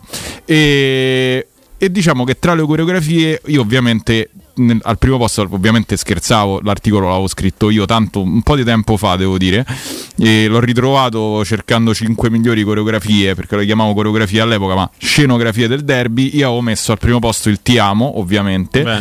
e al secondo posto perché per me questo è un quadro eh, quella dei, ovviamente della Sì. la famosa figli di Roma capitani e bandiere perché secondo me è stato fatto apposta per essere un quadro. Se tu vedi sia i colori, ma soprattutto sotto c'è solo il simbolo della Roma e nessuno striscione di nessun gruppo. Cioè, era proprio un inno a chi era stato il più grande tra i tifo- ovviamente tra i capitani, tra, tra i simboli di Roma e io ho avuto questa foto perché ebbi la fortuna lavorando in una tipografia di stamparla per la rivista La Roma che Come no. usciva, eh, la stampavamo noi e la ebbi in eh, dimensioni poster proprio 50, Vabbè, come cioè, no. 50-70. Cioè proprio C'hai una la curva proprio. c'è una curva dire. dentro casa, sì sì, mi svegliavo la mattina, c'avevo davanti e per me questa è una coreografia che è veramente un quadro. La tua l'avevo messa al quarto posto, il prendiamoli Perché a era mia, eh, pallonate. dillo, dillo, neanche ci conoscevamo, No. ma subito a denigrarmi. No, perché quella del 94 che fu forse la prima a inaugurare sotto un certo punto di vista proprio anche la frase sotto con, eh, con il, con Balbo il logo. Fonseca, Balbo Fonseca. Cappioli. esatto esatto esatto. Questa io scrissi simbolo di abbonamenti di cartoline e quant'altro. C'è solo la S Roma divenne uno slogan per sciarpe e campagne abbonamenti. L'innovazione del cartoncino bicolore con la raffigurazione centrale la scritta a fare da sottotitolo diventa uno stile che tutte le tifoserie da lì in poi adotteranno con tante varianti la coreografia, scenografia sempre, de- deve le sue fortune ad una partita perfetta in cui la Roma dopo anni di pareggi sconfisse la Lazio in maniera roboante. Che Non- poi Quindi insomma... questo questa- derby fu trasmesso anche in televisione, se non ricordo sì, questo fu, fu trasmesso su Rai Rai 3, 3 bravo. regionale. Io ovviamente ero troppo piccolo per andare allo stadio, avevo 11 anni. Io pure. Però, però, insomma mi colpì tantissimo e fu ripresa poi ovviamente eh, anche da, sia dai cugini che da tante altre tifoserie proprio il concetto di cartoncino che copre tutta la curva in quella maniera con al centro proprio il, il simbolo o Disegno. comunque il messaggio che si voleva mandare poi c'è il famoso prendiamoli a pallonate che insomma cioè, ha fatto la storia ma più che altro proprio per come abbiamo detto prima per la differenza di- anche di goliardia che c'è stata tra, tra noi e loro che avevano fatto insomma una coreografia mi pare coi fratini tra l'altro una cosa che all'epoca loro facevano spesso facevano sta coreogra- Sai che non me coreografia vestiti Beh, hai visto che non si scomponeva per tutta la partita perché loro erano vestiti di bianco e celeste Ah, ok. per costruire la frase. E l'ultimo che avevo messo io, sempre nel derby ovviamente, fu il 4-1 Montella del vecchio, esatto doppietta. del 99 Montella del vecchio doppietta perché anche quella insomma fu una coreografia secondo me secondo me veramente clamorosa uscendo dal derby io ti dico che nelle serate di Coppa abbiamo dato veramente tanto io mi ricordo uno eh, Roma Slavia Praga tutto lo stadio pieno Roma Lecce 3-0 dell'86 sempre stadio coreografia tutto Anche stadio quella col- con l'Eister, se non ricordo male. con l'Eister, sì, sì, sì, assolutamente. Ce ne sono state veramente di bellissime. Quindi la tua fuori dal derby che ti ricordi con maggiore affetto, magari c'eri, non lo so. Quella con l'Eister proprio, cioè, c'ero proprio, ricordo poi l'ho vissuta in maniera come se fosse una transagonistica, proprio come se stessi in campo io. Sì, sì, è vero. Avevo, avevo un'agitazione, ma una grinta allo stesso tempo che, che mi sono portato per tutti e 90 i minuti. Ricordo che avevo accanto a me un amico.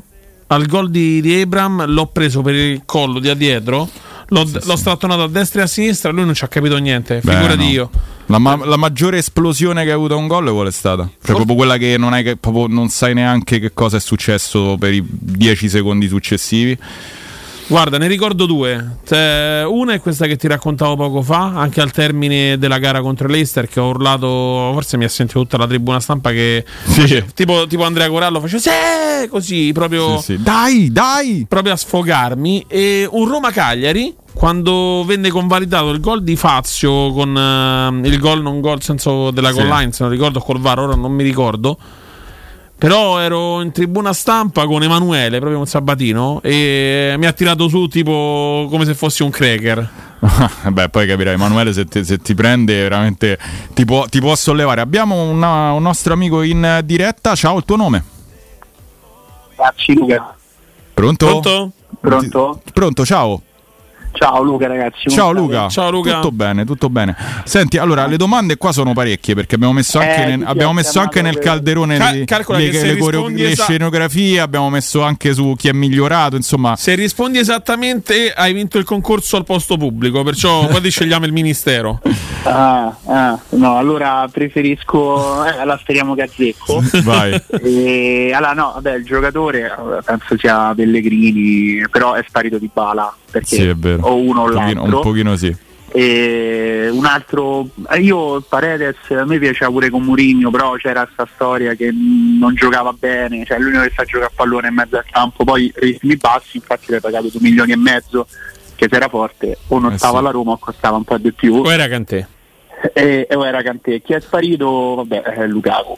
Lukaku è riconoscibile, ma credo sia la sindrome, cioè sia quello che ha passato Belotti l'anno scorso, poi Lukaku è più forte, quindi già fa, fa più gol, è più importante, ma Mhm. se tu non fai la preparazione eh, arriva il momento in cui non reggi botta in campo. Cali proprio. Per quanto riguarda la coreografia, io pure sono convinto che c'è solo S Roma sia No, fu- significativa, però ci fu una coreografia nel derby di ritorno del 2014 che venne male, ma la frase fu eh, ehm, dell'amor che non c'è tempo, siamo in ritratto, amor che vince il tempo e resta intatto, che è una frase bellissima. E fu il derby 0-0 mi sembra finì che entrò basso sta alla fine. Tanto perché è uno dei tanti 0-0 che ci siamo Eh, regalati. Sì, Quell'anno eravamo più forti, però alla fine pareggiammo, loro erano impresentabili e mi ricordo che tenevamo questo striscione con questa frase, una frase bellissima ed è una delle coreografie a cui sono più legato anche se poi venne male eh, perché doveva essere un quadro con tutti i fumogeni, non Sì, spiegati sì. bene eh, però ecco la frase che più mi porto dentro di una coreografia al derby è quella perché è significativa proprio e vabbè anche quella insomma dei capitani La tua esultanza invece più, più eh, io violenta? due. Secondo me nella storia della Roma proprio la più violenta sia quando ho rivisto la partita a casa ma anche allo stadio è Luca Tonico d'Inter. Cioè Luca Sì, quello, d'Inter ragazzi. è, è un qual- è il segnale possiamo farcela. Sì, e, sì. e della stessa partita io mi ricordo il silenzio, i tre secondi di silenzio quando prendono il palo all'ultimo. Mamma mia, Milito. Come no? Esatto, dove il Mamma mia, festeggiamento ragazzi. per il palo avviene con 2-3 secondi dopo perché la gente, 60.000 persone, Credo che abbia, sì, avuto un guardava problema. intorno per capire se era, Se era ancora viva. se era ancora viva. E È poi vero. l'altro gol con esultanza fantastica, non da parte mia perché non ci credevo che avevamo segnato, però di chi stava intorno a me è l'anno scorso di Bala col Feyenoord. Mamma, eh, pure Ah, quella, ragazzi. Di Bala Comunque, col Feyenoord io non ci credevo, dicevo va bene, è possibile, io pensavo che eravamo già stati eliminati, la solita storia della Roma, Sì. però mi ricordo la gente volare. Cioè di norma si esulta sempre forte in curva, io poi sto in laterale ormai da qualche anno perché non reggo più certi ritmi e ho visto gente volare. eh, ma Roma Feyenoord l'anno scorso è stata veramente a prova. cioè, Esatto. le coronarie sono saltate a parecchie. eh. Io ti dico che probabilmente io, io ero veramente distrutto, ma più che altro per la fine di un sogno no? di, di tutta questa Europa che andava e che dobbiamo alimentare per forza di cose anche giovedì. Ma lì quando ha segnato Paisciao ho detto non può finire così, cioè non possono avere per- perché in quel momento, per come si era messa quella situazione con Slot che aveva provocato, eccetera, per me loro erano veramente cioè il bene contro il male. Non so, Mourinho aveva- mi aveva trasmesso questa, questa sua capacità di, di- no, di creare il nemico e quindi cioè, non potevano, nonostante poi alla fine non avessero giocato neanche malissimo. Mi hanno fatto un tiro in porta, guarda che sono state due partite stranissime perché tu hai preso gol su due mezze di, eh, deviazioni, Sì. li hai tenuti là per 180 minuti e passa perché sono stati No, supplementari. secondo me loro, guarda, dopo il gol di Dybala erano finiti. Cioè io, Sì, le- hai proprio- hanno proprio spento la luce. Hanno proprio, cioè, Loro quel gol l'ha ammazzati. Anche perché poi l'ho rivisto ieri sera, tra l'altro.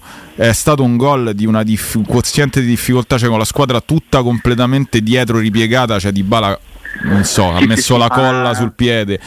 Io sì, quella, quella purtroppo io non ero allo stadio e quindi non posso metterla tra quelle in cui ho esultato di più, però insomma a livello di Però- emozioni Però ragazzi. vi dico, e probabilmente qualcun altro può confermare, che nonostante tutto la cavalcata fino alla finale, io mi ricordo Roma Real Società dello stadio pazzesco, eh, Sì, sì. però non è stata come l'anno prima in conference. Cioè, Sai che ho pensato la stessa cosa pure io? valesse- Guarda, io ti ripeto, io so anni che vado allo stadio e anche in partite importanti, la stessa Roma Inter, quando all'epoca si lottava per lo scudetto e tante altre. Però io ti dico che Roma Bodo No, eh, Roma Bodo è passata veramente. è Roma passata Bodo veramente la- Clint io sono entrato allo stadio perché quella volta eh, chi era abbonato aveva 5 euro la Tevere quindi ho portato mio padre in Tevere che non veniva allo stadio da anni siamo andati in Tevere a 40 minuti dall'inizio della partita a 40 c'era lo stadio già pieno di bandiere ma Sì, pieno zeppo e mi ricordo che 4-0 all'ottantesimo comincia il coro quello della Roma che ci ha accompagnato, non mi stancherò mai di te, eh? Forza, i sei tuoi colori sventolo. Sì. Certo. E anche dopo il fischio finale, per altri 5 minuti, non ha parlato Vespasiani e c'era sto coro incessante Sì, per sì. un quarto d'ora, gente, gente di 60 anni che piangeva per l'emozione, perché comunque veniamo dal Covid e da anni di chiusure delle curve. Sì, sì, è passato poi un effetto a tappo di champagne. però. Guarda, Ti dobbiamo salutare perché abbiamo un altro, un altro amico in, eh, Grazie in- mille per il racconto. in diretta. Grazie per, per il tuo racconto. Eh, pronto? Alessandro. Ciao Alessandro. Ciao, Alessandro. Ciao.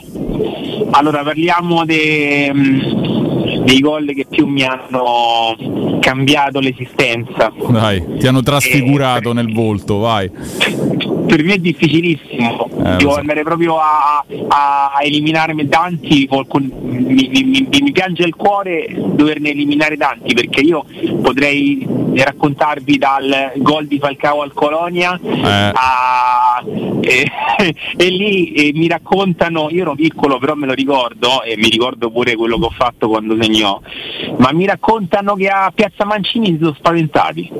Eh, ma. Là si parlava di Coppa dei Campioni, eh, con una squadra che poteva vincerla, quindi. No, era Coppa UEFA. Ah, scusa, sì, perdonami, era Coppa UEFA col Colonia, sì, sì. Era, era l'anno dello scudetto e noi Sì, stavamo sì. in Coppa UEFA, poi l'anno dopo siamo andati in Coppa, in Coppa Campioni. Ma non parliamo della Coppa Campioni perché ne abbiamo parlato già la, la volta scorsa, vi ho raccontato no, di, di come l'abbiamo visto la finale. No, allora andiamo subito al sodo. E purtroppo il gol di Manolas non ve lo posso dire perché quando ha segnato sono dovuto rimanere in silenzio perché c'era mio figlio di due anni che dormiva. No, ma che errore hai fatto? Cioè, sei andato Vabbè, lì stadio- però bello de papà te sveglio pure io. Eh, insomma. io penso che il boato poi ti sveglia uguale. A sto punto urla pure te. Tanto si perde tra, tra il- tra il delirio di tutti quanti, no? Eh, non- dopo stavo una settimana a litigare con quella che allora era mia moglie, quindi vabbè. lasciamo perdere. Ti capisco. Però lì, lì praticamente c'è proprio l'urlo dentro il cuore Sì, e sì. poi tutto il tempo in piedi, i restanti dieci minuti dicevo questo manta, ripetevo, non mollare, non mollare, non mollare. Fino alla fine della partita io ho ripetuto sta cosa. Un altro, dai, Eh, che poi vabbè. dobbiamo dare la linea anche dare spazio anche ad altri. Vai, sparane un Sì, altro. l'altro, l'altro è, mm, è molto particolare perché io non me lo aspettavo e non l'avevo mai visto con i miei occhi fare questa cosa. Era Roma Anderlecht 3-0, io ero allo stadio e il gol di Feller su punizione, su calcio piazzato. Lì so veramente saltato dal seggiolino perché io no- avevo visto tutto ma no Feller Che tira- tirare una punizione ma pareva Baggio pareva come ha tirata Eh, E io il ragazzo era talentuoso, eh, non era, non era scarso. ci sapeva Ti dobbiamo salutare perché abbiamo un altro, un altro amico in Grazie diretta. mille. Grazie. eh. Ciao, ciao, ciao. Pronto? Pronto Fabio. Ciao Fabio. Ciao Fabio. Eh, che ne so, il giocatore che vedo insomma che con De Rossi sta da tutto è Paredes, no adesso. Sì, pure a me sembra, io avrei detto lui, lui e Pellegrini per Sì. motivi diversi, però sì. Paredes sembra proprio, sembra proprio un altro giocatore, molto più veloce nel, nel- nel- nel passare, nel passare di pallone, ma anche nelle decisioni. Un Sono altro d'accordo passo. con te. E un'altra cosa, Vai. Dici tutto. Ci sei? È caduto. sì, Eh, no, ecco, riguardo la ok. società, a me mi fanno pena perché hanno speso un sacco di soldi, ci hanno preso Di Bala, hanno Sì. preso Murini, hanno preso eh, eh, il grande attaccante, no? Lukaku, sì. Eh, Lukaku. E niente, però i risultati, vabbè, la conference e poi penso che sono rimasti delusi pure loro e quindi in modo, eh, non sanno più che fare, sono rimasti un po' così. Però sul fatto di fare bene, sai, io su questo, sai, Cioè, ci si deve riflettere bene, nel senso perché comunque è vero che gli investimenti sono stati fatti, però anche sulle parole io ti dico, per quanto mi riguarda, eh, la Roma e chi gestisce la Roma finché ci sono si può giudicare, si può criticare, ma sempre nelle, nelle dovute maniere.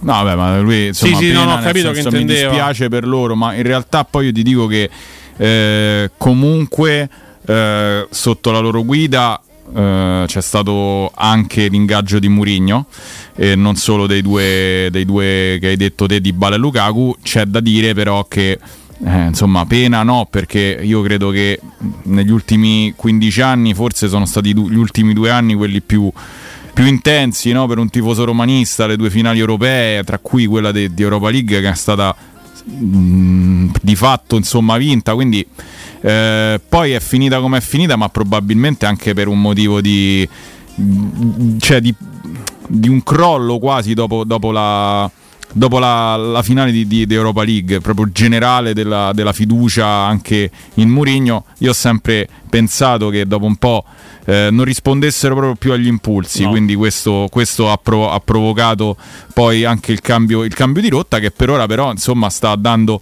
i suoi frutti, no? quindi in questo momento sei soddisfatto penso, no? Sì. Ah, eh, ok, è andato. Abbiamo, abbiamo, un altro, un altro amico amico in diretta. Ciao, il tuo nome? Ciao Aurelio. Ragazzi, Ciao, siete veramente abba- bravi. eh, abbassa abbassa il volume un pochino, se no si sente il rimbombo della tua televisione. Ah no, no, non sto con la televisione, Ah. sto in un'altra stanza. Ok. E, mi- mi- vi volevo dire, per me il gol più bello è stato quello che mi ha fatto emozionare e mi ha fatto pensare allo scudetto, è quello di Batestuta a Parma. Eh sì, Quella ma famosa noi zampata. parliamo di gol dove eravamo presenti allo stadio, capito? Allora, No, per que- no, No, se stavi in trasferta lì ti capisco. Sì, il gol eh, do- dove io andai quasi erano le prime partite che andavo allo stadio era il Roma-Avellino dello scudetto dell'83, la Eh. punizione di Di Bartolomei. Cos'era, il fatto 5-0? Sì, sì, sì, sì, sì. E pensa che andai allo stadio, erano le prime volte che andavo allo stadio, avevo 12-13 anni, e ci andai con mio zio che era tifoso della Lazio, allora si usava andare perché era un evento, una squadra di Roma che lottava per lo scudetto. E, e- e poi quando è finita quella partita ho preso in giro mio zio che non potete capire.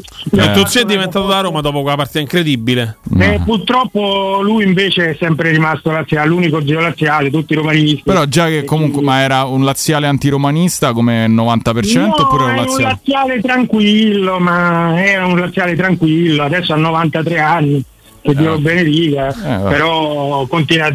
non ci posso fare niente. Vabbè. Sui giocatori che hanno tratto vantaggio, anch'io sono d'accordo su Pellegrini e Paredes, anche se io su Paredes continuo ad avere un giudizio negativo, preferirei un altro regista, chiaramente. Penso che il giudizio di parecchie persone.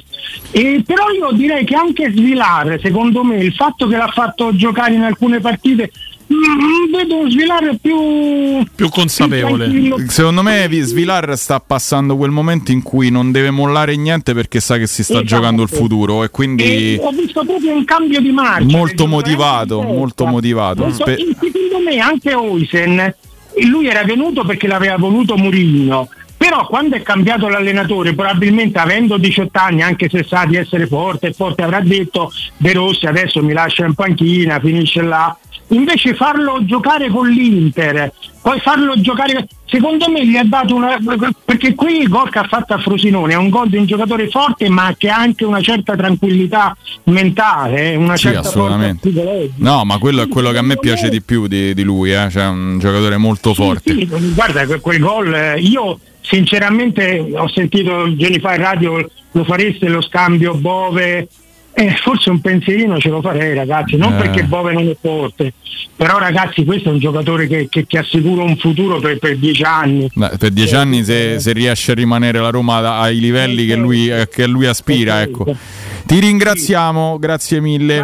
Ciao. Ciao. Allora, eh, diamo un piccolo aggiornamento perché la Champions è partita. Inter eh, Atletico Madrid è ancora ferma sullo 0-0 quando siamo arrivati al 23esimo. Il Dortmund invece è passato in vantaggio contro il PSV Eindhoven. Gol il gol è di Malen che ovviamente non ha esultato da bravo ex. Di Malen In- in peggio. Esatto, in Premier League ancora fermo sullo 0-0 il- la partita di recupero tra Manchester City e Brentford. Stanford. Noi ci fermiamo per una piccola pausa e torniamo per il blocco finale.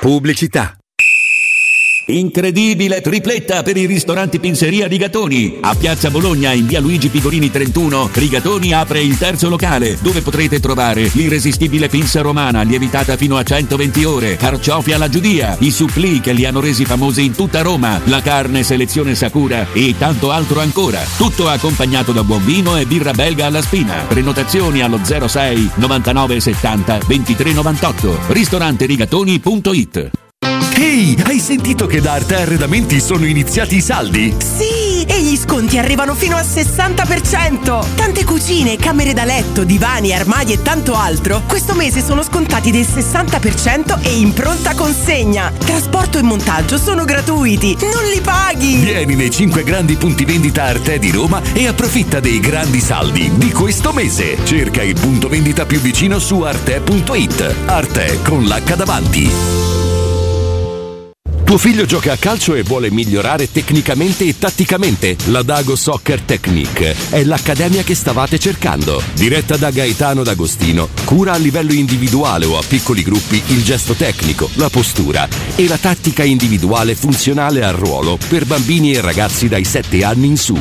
Dago Soccer Technique, presso il centro sportivo Spinaceto 70. Per info 350 97 99 210. La trovi anche su Instagram. Chi si prenderà cura di chi ami non è mai una scelta facile. La Resilienza, comunità alloggio per anziani. I tuoi cari accolti in un ambiente confortevole e assistiti da infermieri, OS ed educatori professionali che mettono al primo posto il rapporto umano. I primi tre mesi a 990 euro. La Resilienza a Roviano, Anticoli Corrado, Roiate, Subiaco e Fiuggi. Chi ama?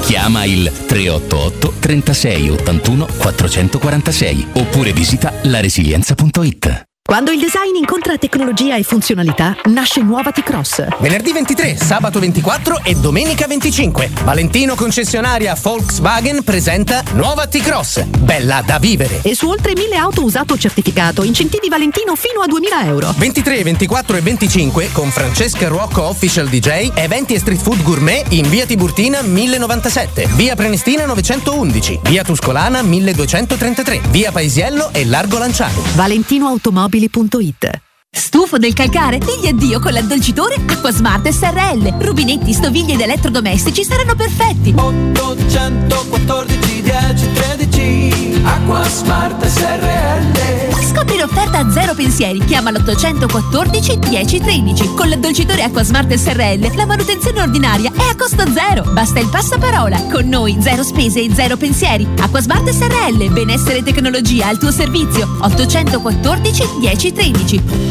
La baffolona è la regina delle carni. Vieni a gustarla alla locanda Baffolona. Ti aspetta una gustosa baffolona e altri tagli di carne, primi e dolci fatti in casa e un servizio macelleria con le carni per le tue grigliate. Puoi gustare tutto nel grande spazio all'aperto e vedere tutte le partite nel nostro giardino. Locanda Baffolona a Ciampino in via dei Laghi 12. Info allo 06 8893 0114 o su locandabaffolona.it. Acquistare le zanzariere Z-Screen a febbraio? Sì, è il momento migliore! Entro il 29 febbraio, oltre alla super offerta a promozione Teleradio Stereo, per gli ascoltatori c'è un ulteriore buono acquisto fino a 75 euro, con la garanzia soddisfatto o rimborsato. Chiama subito l'800 196 866 o visita il sito zanzaroma.it. Z-Screen, la super zanzariera, con un super servizio e una super garanzia. Da Home Sofa i negozi specializzati nel riposo sono iniziati i saldi. Corri da Home Sofa e approfitta dei saldi su tutti i prodotti. Tanti divani, letti, materassi scontati fino al 50%. Home Sofa a Roma. Lo trovi in via Quirino Maiorana 110 e in via dei Prati Fiscali 3, Piazzale Ionio. Scopri tutte le nostre promo su homesofa.it. Teleradio Stereo.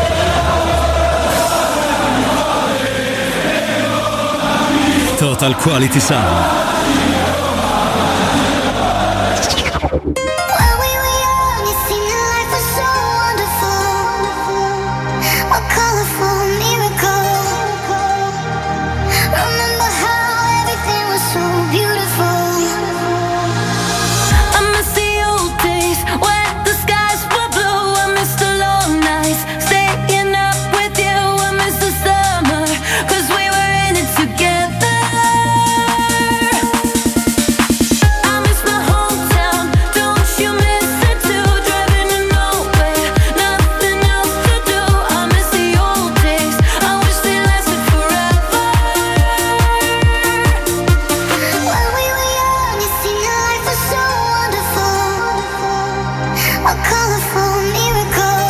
Torniamo, torniamo in diretta Teleradio Stereo 92.7, sono le 21 e 31 minuti.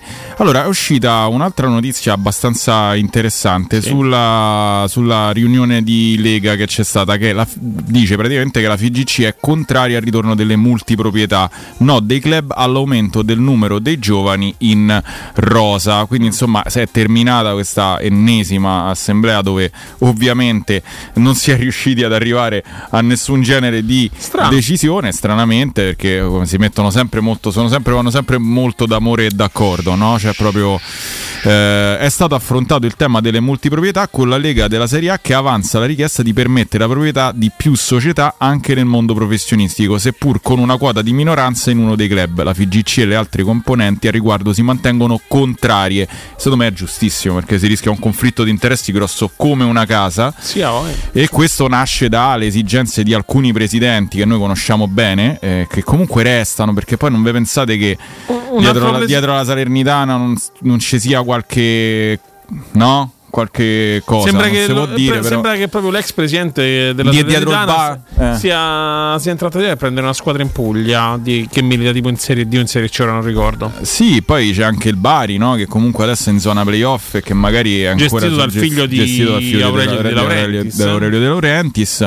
Ovviamente vengono messe, non vengono messe, a me la cosa che fa impressione di questa cosa è che non vengono messe delle tematiche no, che possono essere veramente migliorative per, per il nostro fatiscente mondo del calcio. Non vengono messe tematiche all'ordine del giorno, vengono messe delle tematiche di interesse. Di inter- bravo, Di esatto. inte- ogni volta c'è una tematica di interesse. Io ho l'interesse, mi devo portare dalla parte mia una serie di presidenti perché, perché in questo momento, ognuno si fa perdonatemi, giorno eh, perché in questo momento mi serve perché il Bari è leggermente vicino ai playoff perché ha vinto una partita puzzona all'89esimo e allora adesso io devo pensare che l'anno prossimo se il Bari viene in Serie A facendo i playoff come faccio io a mantenere gli asset? Questo è il problema della Serie A, cioè il fatto che la gente che la governa e chi dovrebbe pensare al bene della Serie A in realtà è, un, è, continuo, è, un- è in, un continuo, in una continua ricerca della migliore soluzione per i propri interessi personali. Questo è avvenuto e per fortuna è stato fermato sul discorso della Salernitana con eh, Lotito. e- ed, ed è avvenuto e sta avvenendo in questo momento. Si parla di questa cosa quindi delle multiproprietà anche con la minoranza delle quote perché il Bari e il Napoli, il Napoli, sopra, Napoli è già in Serie A e il Bari ovviamente potrebbe salire, eh, poi diventano lo stesso problema della Salernitana. Scusa, io faccio un esempio pratico. Il presidente X che detiene la quota di maggioranza della società Y, ok? Vuole un'altra società, fa, fa come ha fatto il gruppo del Manchester City, va in India, va, va in Serie B, prende il Palermo. L'ha fatto anche la Roma. Cioè, Esatto. eh, ha preso il, il, Il che però sono due, due Sono Sì, due ma- realtà diverse. Cioè, io non, non capisco neanche perché poi vengano fatte determinate operazioni proprio che, a che pro. Cioè, perché serve arrivare in Serie A. Cioè, con, se serve prendere una squadra di Serie B per avere una squadra di Serie A, lo fece anche Sensi, attenzione, eh, perché il Palermo fino a quando non arrivò in Serie B, ma fu lasciato da Sensi senza se e senza ma, non fu Sì, mai eh, neanche in discussione. Sensi è amatissimo a Palermo Lo perché so. ha, ri- fatto praticamente ha, ha ricostruito una squadra che era defunta, però poi ha lasciato perché il suo interesse era la Roma. Allora, queste situazioni che vengono a crearsi sono delle situazioni, ripeto, che a me non danno fastidio, eh, a me, ma comunque non dovrebbero dare fastidio perché vengono bocciate, ma perché vengono proposte determinate cose. Come fai tu ad aprire un'assemblea di lega all'ordine del giorno le multiproprietà? Guarda caso quando? Quando ci sono una serie di presidenti che hanno diciamo degli asset anche in squadre minori che però rischiano di salire. Allora vuol dire che tu fai delle eh, ehm, riunioni di Lega ad personam, riunioni seri- della Lega Serie A ad personam. Cioè, Eh, questo sta si- succedendo. Si, va a pensare. Invece di pensare che noi facciamo fatica a vendere i diritti televisivi all'estero, che, che mettiamo a mezzogiorno e mezzo, che dovrebbe essere il mercato eh, Asiatico. asiatico. mettiamo le partite più scandalose Ora, della, della Serie A. per fare una- avere una mo- io ma dico non ha una monta. ma, nea- ma- ma neanche, cioè, ma io ma, ma anche basta col politico, politica Anche perché corretto. tu non metterai Cioè, mai tu- un Inter Milan cioè, a ma, mezzogiorno che- e ma mezza. tu pensi che Monza-Verona possa far crescere la PIL della Serie A? No, ma non è una questione di Monza o Verona. Tu devi No, mettere no. una big come fanno sempre le squadre inglesi che gioca a mezzogiorno e mezzo. Loro ne hanno tante, quindi è più facile scegliere dal mazzo. Però Tu una delle prime mai- sette devono giocare a Lo mezzogiorno e metteresti mai il derby di Milano, il derby di L'hanno Roma fatto, a mezzogiorno volta, l'hanno fatto una volta con quello di Milano, proprio per promuovere il discorso. Una del- volta. Una volta. Però dovrebbe essere una cosa, un big match non è serale. Il big match deve essere sia serale, ma anche in ottica, no? Partita da far vedere al resto del mondo. Certo. La cartolina della Serie A. Non può essere sempre Sassuolo, eh, non lo so, Cagliari. Cagliari o cose di questo genere. Sì, Perché? certo. Perché sono squadre rispettabilissime, ma che non hanno nessuna appeal. E se io devo andare a fare la guerra, tra virgolette, alla Premier, che mi mette Tottenham Arsenal in quella, a quell'ora, ma chi se la vede? Io, io Cioè, ti dico. ma chi onesta- se la vede? Penso che tutti, ora con tutto il rispetto sempre per Sassuolo e Cagliari, ma se alla stessa ora io non ho niente da fare, mi guardo Tottenham Arsenal. Ma certamente, a meno che io non ho interessi di fantacalcio Sì. o scommesse magari sopra, sicuramente Ma vado a dirò, vedere- ma- ma guarda, ti- ma me scom- ma neanche, cioè attivo le notifiche e mi vedo, to- mi vedo il Tottenham. Quindi questo è il discorso.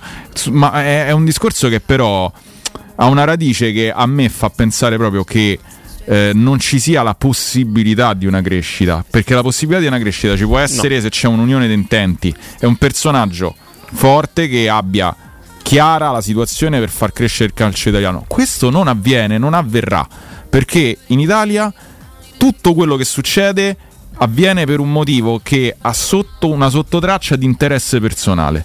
In ogni scelta Vabbè, si, si può pensare al campionato di è sempre stato così. Sì, è sempre stato Sempre così ed è sempre stato sbagliato. Mi sembra sempre evidente. stato sbagliato perché se tu proponi un campionato a 18 squadre più performante, con meno partite, dove i giocatori non possono rifiatare almeno una volta ogni, non lo so, eh, tre giorni e ti viene cassata perché tre squadre soppongono e poi non riesci mai a fare una riforma, non riesci Guarda. mai a, a migliorare una situazione Pensa, che pensa quanto miei, sono drastico io. Si era parlato del famoso la famosa riduzione a 18 squadre. Se fosse per me, il campionato sarebbe a 16 squadre. No, 16, 16 forse è poco, però 18 è stata la formula della Serie A per una vita, della Serie A vincente, bella e vista in tutto il mondo. Io non, Però- non capisco perché. Poi, per carità, ci sono dei discorsi economici, ci sono meno partite, quindi forse anche meno soldi. Cioè, ci sono tante. Però io quello che cose. dico io, se tu fai a 18, a 16 18 squadre, ok, hai una riduzione di partite, secondo me anche a livello di prestazioni c'è molto più agonismo.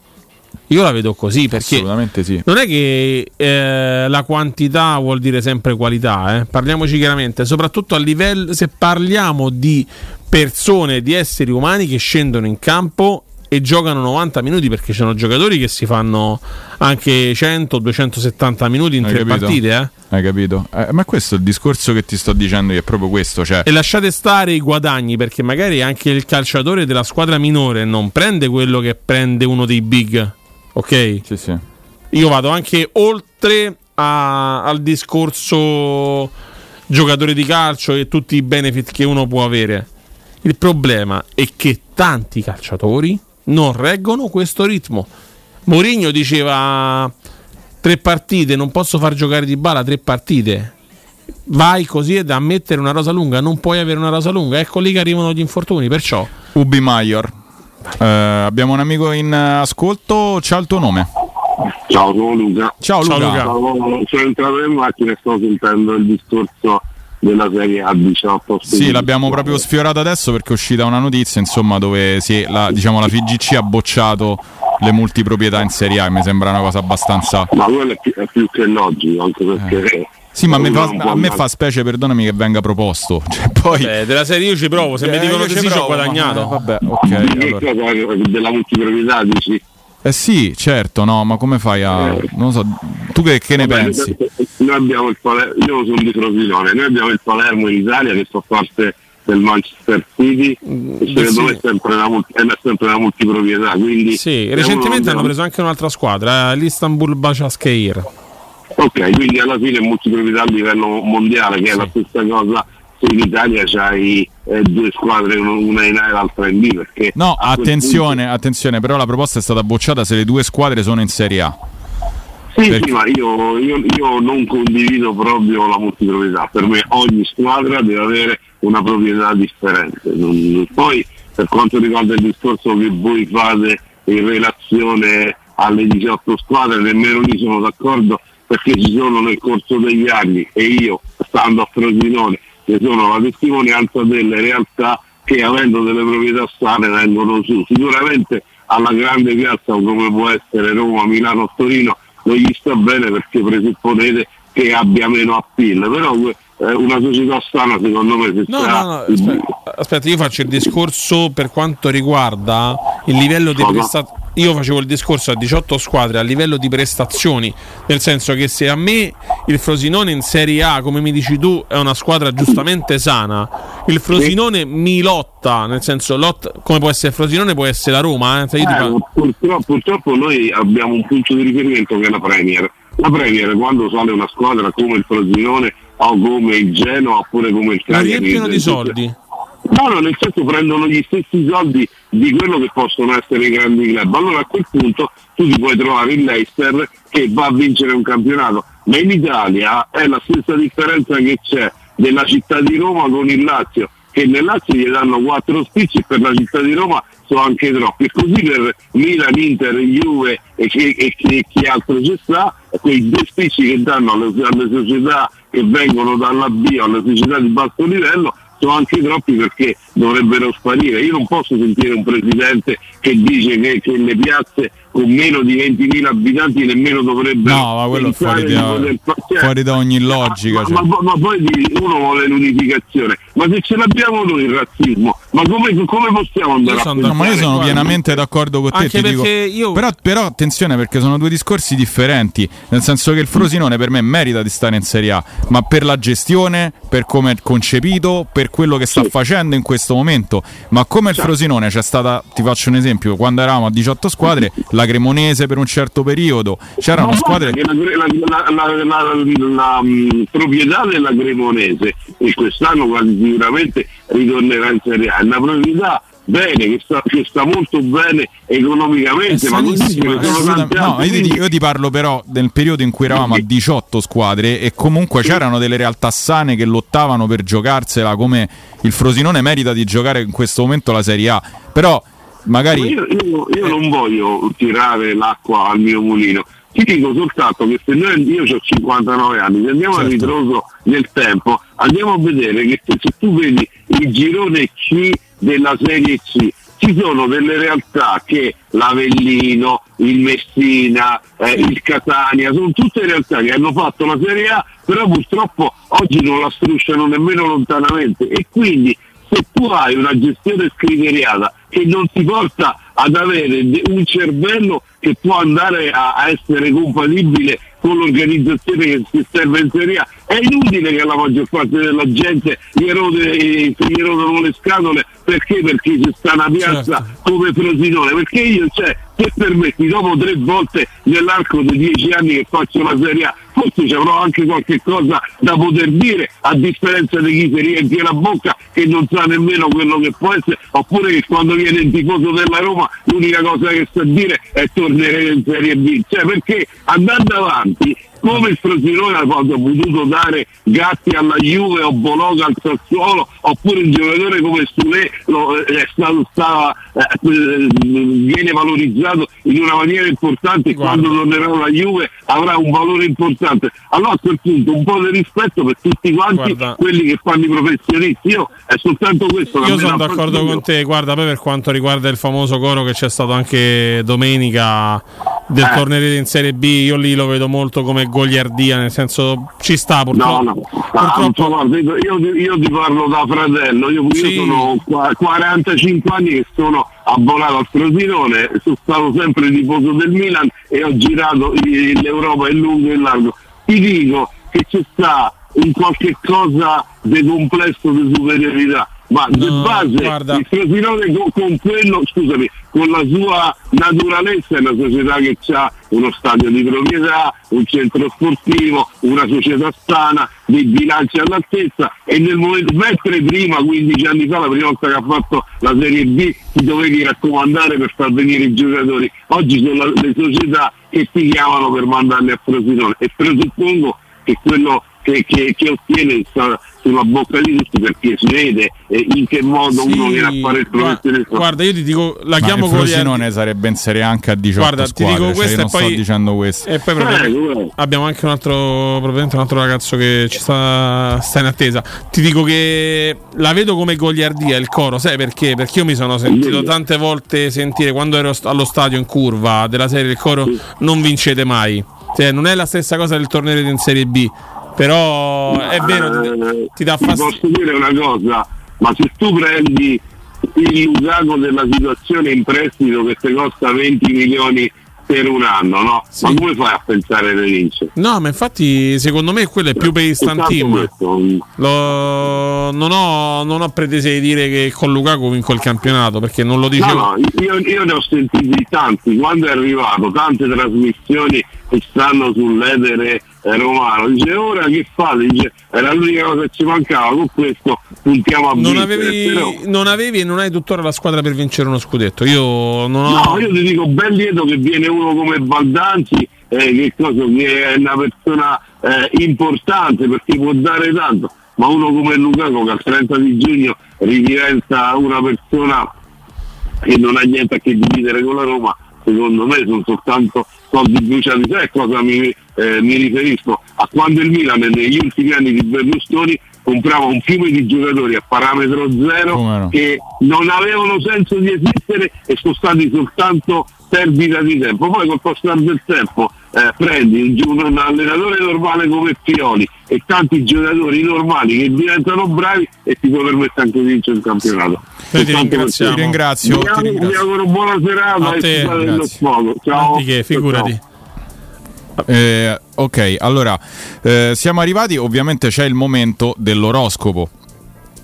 Siamo arrivati ovviamente a fine, a fine trasmissione. Allora, cancro, ovviamente 22 luglio è il segno della nascita della Roma. E allora andiamo a leggere l'oroscopo di Paolo Fox. Ecco che per il segno del cancro inizia la fase di recupero di cui avevo parlato dopo un inizio di febbraio Oddio, pesante. Recupero in che senso?